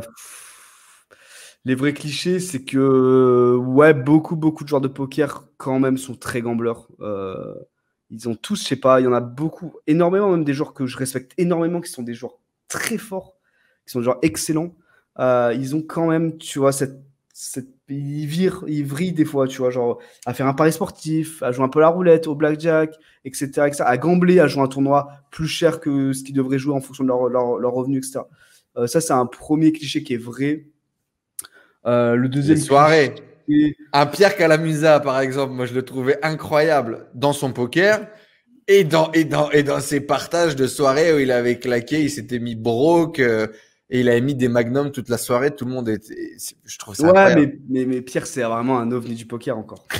C'est un ovni du poker. Il y a très peu de joueurs qui sont comme ça. Les, les... Mais il y a quand même beaucoup de soirées, moi, il y a quand connu... même beaucoup d'alcool, il y a quand même beaucoup de débauches. Ouais, non, mais, mais pas, pas partout. Moi, j'ai des anecdotes de, de joueurs français qui ont gagné des bracelets et qui n'ont même pas fait la fête derrière. Euh, tu vois, le soir, ils gagnent un bracelet ou euh, ça gagne un tournoi, ça, on va au restaurant et. Et ça paye même pas le restaurant, ça paye même pas la soirée derrière, tu vois. Ça reste quand même. Genre, il y a beaucoup de joueurs de poker qui sont très proches de leur argent, quand même. Euh, ok. Tu vois, c'est pas. Il y, y en a que c'est des gros gambleurs qui, qui, qui, qui donnent, et cetera, sans problème, qui ne comptent pas. Euh, mais c'est des ovnis, ça n'existe plus. D'accord. Très peu, en fait. Euh, surtout en France, on va dire. Faux cliché, du coup. Ouais, ouais, faux cliché. Nouveau faux cliché. Et les vrais clichés, alors? Bah, les vrais clichés. Euh... Bah, est-ce que, est-ce que enfin, en vrai, je t'avais dit que j'en avais des millions et là j'en ai plus. En fait, t'en as plus. T'en trouves plus des faux que des vrais. Euh, non, mais le, oui, le vrai cliché. Enfin, non, un faux cliché encore j'ai. Tu vois. Euh, ouais. C'est que ouais, le joueur de poker ne travaille pas tant que ça. Euh, le jeu. Il euh, y a pas beaucoup de joueurs qui travaillent beaucoup de jeux. Il y a des, des gros joueurs qui travaillent beaucoup en France et tout. Il y a beaucoup de joueurs qui jouent beaucoup. Alors après, juste jouer, tu Tu acquiers quand même des, de l'expérience, des compétences mmh. euh, par, euh, tu vois, mémoire, euh, mimétisme d'autres joueurs, et cetera. Mais tu vois, qui juste passe du temps à travailler le jeu, à se poser derrière un ordi sans jouer et juste travailler des spots, travailler avec des solvers, travailler euh, avec des vidéos, et cetera. C'est, c'est assez rare au final. On n'a pas beaucoup. Bah, que le poker est un jeu de chance. On est sur une chaîne aujourd'hui où les gens ne sont pas du tout, euh, ah, pas, du tout euh, pas du tout, euh, conscients ou, ou, ou, ou pensent que c'est encore un jeu d'argent. Euh, à quel point c'est un cliché ça, que le poker euh, est un jeu d'argent? Alors bah en fait euh, un jeu de chance tu veux dire? Ouais, c'est un jeu d'argent mais effectivement ouais. euh, le, loterie quoi, sur le concept de la ah, loterie. Ah oui voilà, de loterie. Bah en fait c'est un peu vrai un peu faux au final parce que oui c'est un jeu de chance, oui c'est un jeu d'argent un peu comme la loto et cetera. Parce que sur le court terme il y a que la chance va rentrer en compte. C'est-à-dire que demain, je vais jouer contre le joueur, un joueur qui n'a jamais touché deux cartes de sa vie. Il aura une probabilité de me battre parce que euh, euh, il va jouer. Euh, et c'est pas parce qu'il va jouer d'une façon dont je vais pas comprendre, vu que des joueurs qui n'ont jamais joué, j'en ai déjà joué. Mais c'est juste qu'il peut avoir euh, on, on, ce qu'on dit des setups, c'est-à-dire des, des coups inévitables de part et d'autre. Euh, où il a juste. Bah, il a paire d'as, t'as paire de roi, vous faites ah, taper voilà. dix mille euros, voilà, voilà, euh, il gagne, ça. Il a gagné vingt mille euros. Quoi. Je, mmh. fais, euh, je fais deux paires, il fait brelan, il me prend tout, et cetera. Ou il bluffe tout le temps, euh, il bluffe tout le temps, j'ai jamais les bonnes mains pour, pour l'attraper. Et quand la seule fois j'ai une bonne main pour l'attraper, bah, en fait il bluffe pas, il a encore mieux. Enfin, tu vois, il y a des timings, il y a, y, a, y a de la chance dans la chance, dans la chance, dans la chance. C'est, c'est énorme en fait, toute la chance qu'il y a dans le poker. Tu vois, genre, ça peut être, ça peut être même dans des tournois, ça peut être, ça peut être des trucs euh, qu'on se rend pas compte. C'est-à-dire. Tu vas à un tournoi à cinq mille balles et en fait, tu tires une table et tu tires la pire table. Genre, sur ta table, il n'y a que des professionnels. Alors que la table à côté, il n'y a que des joueurs récréatifs. Il n'y a que Là, des récréatifs. Ou il y a, y a ce joueur-là qui est nul, qui fait n'importe quoi. Et d'un coup, il devient fou, il pète un câble et il donne tout, ses, tout son argent ou ses jetons à un joueur qui est là, qui est moins fort que toi, mais c'est lui qui a pris son argent, c'est pas toi. Mmh. Parce que toi, à ce moment-là, tu n'avais pas de jeu. Donc, tu vois, et ça se voit rien. Parce que si à ce moment-là, toi, tu avais du jeu, tu l'aurais tout pris. Mais c'est pas, cette fois, tu n'en avais pas. Donc, c'est un autre qui les a pris et cet argent n'est, n'est plus là, en fait. Tu ne peux plus l'avoir. Ou sera beaucoup plus dur avec un joueur professionnel qui a. Donc, tu vois, ça, c'est encore de la chance. Donc, il y a plein, plein d'aspects de chance dans la chance, dans la chance, dans la chance, en tournoi, en cash game, partout. Mais par contre, c'est vrai que sur le long terme, sur une année, sur un mois de jeu, si tu joues beaucoup et que tu es meilleur, il y a des spots, des, des, des coups, en fait, coups miroirs, en fait. C'est ce que j'aime dire. C'est un coup que je vais jouer moi, je vais gagner tant d'euros dessus. Et le joueur en face, s'il avait le même coup, il gagnerait moins. Parce qu'il aurait moins exploité, il aurait moins bien valorisé, ou il n'aurait pas bluffé cette main, ou il n'aurait pas fait. Et du coup, bah, en fait, si on jouait tout le temps, euh, imaginons à chaque main, on joue une main, il y a un décalage, c'est-à-dire que la main d'après, je me mets dans la peau du mec à côté de moi, puis après, à, co- à côté de moi, et cetera, et cetera, et cetera. Si on faisait ça, il n'y aurait pas de chance, en fait, parce que tu jouerais juste, il faudrait juste mieux jouer les coups que les autres, et ce serait bon. Et, mais sauf qu'en fait, il n'y a jamais le coup miroir, c'est-à-dire que toi, quand tu joues un coup, bah, c'est un coup unique que tu rangeras peut-être, peut-être jamais dans ta vie, parce que oui, peut-être tu auras la même main, tu seras le même flop, et cetera, mais tu ne seras jamais vraiment pareil, pas les mêmes enjeux, pas les mêmes positions, pas les mêmes euh, couleurs. Pas la même émotion, et c'est ce qui fait d'ailleurs que ce jeu, tout le monde l'adore. C'est l'émotion. C'est ça, c'est que chaque coup est unique. Et, alors, et en plus, moi, mais par de... contre, euh, depuis seize piges, tu gagnes de l'argent et tu es profitable au poker. Et, et donc, c'est quand même qu'à un moment donné, une ah question oui, de, de, terme, de, de, de, de jeu, de, de, de, de long terme, de répétition. Bah, et si tu es bon, tu es bon, quoi. Bah, c'est ça. En fait, il y a une façon de comprendre le jeu. C'est une façon mathématique. Euh... Où en fait, en fait le, le problème dans le poker, le problème dans le poker, et tiens, ça, c'est un faux cliché aussi. Mmh. Qui est. Euh... Ça, c'est un très beau faux cliché. C'est euh, au poker, euh, les joueurs de poker, ils bluffent beaucoup. Et ça, c'est faux. Les joueurs de poker bluffent beaucoup, beaucoup moins que ce qu'ils devraient bluffer. Mais vraiment beaucoup, beaucoup moins. Et en fait, la plupart des gens bluffent vraiment, mais vraiment beaucoup moins. Ils bluffent un petit peu, mais beaucoup moins de par rapport à ce qu'il faut bluffer pour de vrai. Parce qu'en fait, ce jeu, c'est qu'une question d'équilibrage entre j'essaye d'extraire de la valorisation avec ma main, j'ai une main forte, j'ai envie qu'on me paye, j'ai envie de gagner de l'argent avec ma main. Et j'ai envie de bluffer, donc j'ai envie de voir mon adversaire passer. Et en fait, en étant équilibré là-dessus, le joueur en face, qu'il colle ou qu'il fold, donc c'est-à-dire qu'il me suive ou qu'il passe sa main, et ben sur le long terme, il ne gagnera pas d'argent sur moi. Parce qu'en fait, si euh, par exemple il colle dix fois d'affilée, et ben cinq fois je serai en bluff, cinq fois je serai en train de valoriser ma main, du coup il ne gagnera pas d'argent. Et du coup, nous, on essaie toujours de trouver l'équilibre entre bluff et valorisation, sauf que la plupart des gens valorisent beaucoup plus souvent parce que c'est facile de valoriser. On voit une main. Ah, j'ai deux rois, ah, j'ai deux as, ah, j'ai deux paires, ah, j'ai brelan, je valorise, je valorise, je valorise. C'est facile de valoriser une main, c'est... On, gagne... on a une bonne main. Mais les bluffs, c'est plus compliqué de savoir quand est-ce que, ah, est-ce que je bluffe cette main-là ? Parce que des fois, on va bluffer, on va se faire coller et on va dire, ah, j'aurais jamais dû bluffer, je suis con, j'ai... Ah, je fais n'importe Alors quoi. Alors qu'il faudrait être Alors, à l'équilibre en fait, avec la valorisation. Quoi. Il faut être à l'équilibre avec la valorisation. Et en fait, on voit que nos, en fait, on voit que nos résultats, genre quand on valorise une main avec notre brelan, il va call, on va dire yes, il a call trop bien, il va fold, on va dire bon, c'est pas grave, je, quand même, je gagne un pot. Alors que quand on bluff, quand il fold, on va dire heureusement, il a fold, tu vois, on sera un peu content. Et quand il call, on va dire c'est, une, c'est un drame. Alors qu'en fait, c'est pas comme ça qu'il faut réfléchir. C'est qu'il faut être équilibré, sinon c'est trop facile d'être lu. Et c'est pour ça que les gens ne bluffent pas assez. C'est ce qu'on appelle aussi être résultat oriented, ouais, les amis, c'est-à-dire être orienté par le résultat. Et c'est également énormément le cas en business. Les gens, ah, euh, les, les, les, les gens pensent que ah bah oui, l'idée était génie, c'est pour ça que ça a marché. Alors que la réalité, c'est qu'il y a beaucoup d'idées euh, que vous n'avez pas poussées ou que vous ne pousserez peut-être jamais et que si vous les aviez poussées, vous seriez gagnant. Mais bah, vous ne pouvez pas le faire tant que vous ne le savez pas, quoi. Moi, j'aime beaucoup cette idée de euh, t'es, t'es, t'es, t'es un génie ou t'es un, un énorme mytho. Le truc, c'est qu'on le sait qu'après le match, quoi. Hein. Ouais. Euh, c'est-à-dire au début, tu dis ouais, c'est un truc, c'est génial. Bah, Elon Musk, euh, c'est un Messi, mais ça aurait pu être un clochard. On aurait pensé complètement foilier, parce que dire qu'on allait aller un jour sur Mars, dire qu'on aurait pu envoyer des fusées dans l'espace avec une société privée, tout ça était complètement inaccessible et impossible. Le mec est devenu un génie parce qu'il l'a concrétisé puis il l'a créé. Mais à partir de là, tout, tout vient, venait d'une idée, quoi, tu vois, et, ah bah. et venait des couilles du, du type de réaliser les choses. Léo. Il est l'heure de se laisser. Merci ouais. beaucoup en tout cas d'avoir participé à cette interview. J'espère que tu as pris ton plaisir. J'espère ah que oui, c'était intéressant. Et, et j'aurai d'autres anecdotes en privé à Punta Cana.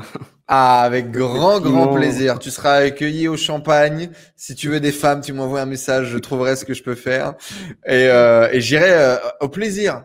Essayer de pas trop te donner d'argent. Jouer avec toi à table. La table qu'il faut aller chercher, c'est le au Hard Rock Café Hotel. Okay, le Hard ouais, Rock vois, Café ouais. Hotel. Bah, tu sais, tu as déjà les plans. Bah, je sais, je connais très bien le Hard Rock Café Hotel. Et euh, ouais. je ne savais pas. Et en fait, j'ai un mec qui est venu ici, euh, qui est semi-pro, qui jouait en Suisse et qui, du coup, les rooms en Suisse ont été fermés. Et du coup, il s'est retrouvé en mode euh, bon, ouais. même pas job. Et, euh, et il s'est remis à bosser, et cetera. Il, a payé, il s'est payé des vacances. Et donc, il était venu ici jouer à l'Hard Rock Café. Et du coup, je me faisais chier. Je suis allé jouer en bas. Il s'est, il s'est avéré qu'il y avait tonnes de fiches et j'avais un edge sur tout le monde. Euh, par contre, la table, il faut qu'il y avait minimum un K, je crois. Et, euh, et, et il me dit, euh, écoute, c'était open bar. Alors, premier soir en négatif euh, parce que t'as pas les mains, t'as pas les spots. Deuxième ouais. soir en positif, troisième soir en positif. Et après, le mec repartait. J'ai dit, mais tu sais quoi, mec, quitte ton job, euh, vis ici, prends un appart et grind, quoi. Et ah bah. euh, bref. Mais bah, moi, ça fait partie de, d'un, d'un plan que j'avais en tête, c'est de trouver un spot comme ça, notamment. Après, le problème de Punta Cana, c'est que je pense pas que ça joue super, super cher euh, par rapport à ce que je cherche. Je crois que c'est euh, cinq à dix dollars le plus cher en blind. Certainement, euh, c'est déjà énorme. C'est, c'est déjà énorme. Ouais, c'est, c'est, c'est, c'est, c'est, c'est oui, ça reste euh, OK, on va dire. À, Saint, à, Saint, à mon avis, à Saint-Domingue, peut-être, tu trouveras ouais. des tables avec plus de... de... Créat- récréatifs, réguliers, entrepreneurs qui viennent flamber, peut-être. Je ouais, sais pas. Non, mais de toute j'ai façon, pas encore dans mon réseau, mais de, j'ai très hâte de venir voir et de, de, de m'essayer de ce. Eh bien, avec grand plaisir. Mais euh, je pense ouais, qu'à mon avis, là où tu vas kiffer, c'est à Vegas, parce que je pense oui, qu'à Vegas, Vegas, c'est ça, ça toute l'année, ça, visiblement. Ouais. Et ça joue beaucoup plus cher, donc euh, ce sera beaucoup plus intéressant pour moi. Ouais. Mais ouais, très très hâte en tout cas euh, d'arriver. Merci et, beaucoup. Et, bah, merci Léo. À toi. Merci beaucoup. À bientôt dans de prochaines aventures. Vous aurez l'opportunité du coup de revoir Léo sur Instagram. Donc euh, abonnez-vous, abonnez-vous chez moi. Mettez un like, mettez des commentaires, envoyez un maximum de love. Abonnez-vous à cette chaîne YouTube bien évidemment pour d'autres interviews inspirantes de gens qui créent l'impossible dans leur vie. Léo, merci d'être venu passer au, au, à, au rythme de mes questions. Et puis euh, bah, à bientôt à Punta Cana du coup. Ciao, yes, ciao. À bientôt. Ciao, ciao à tous.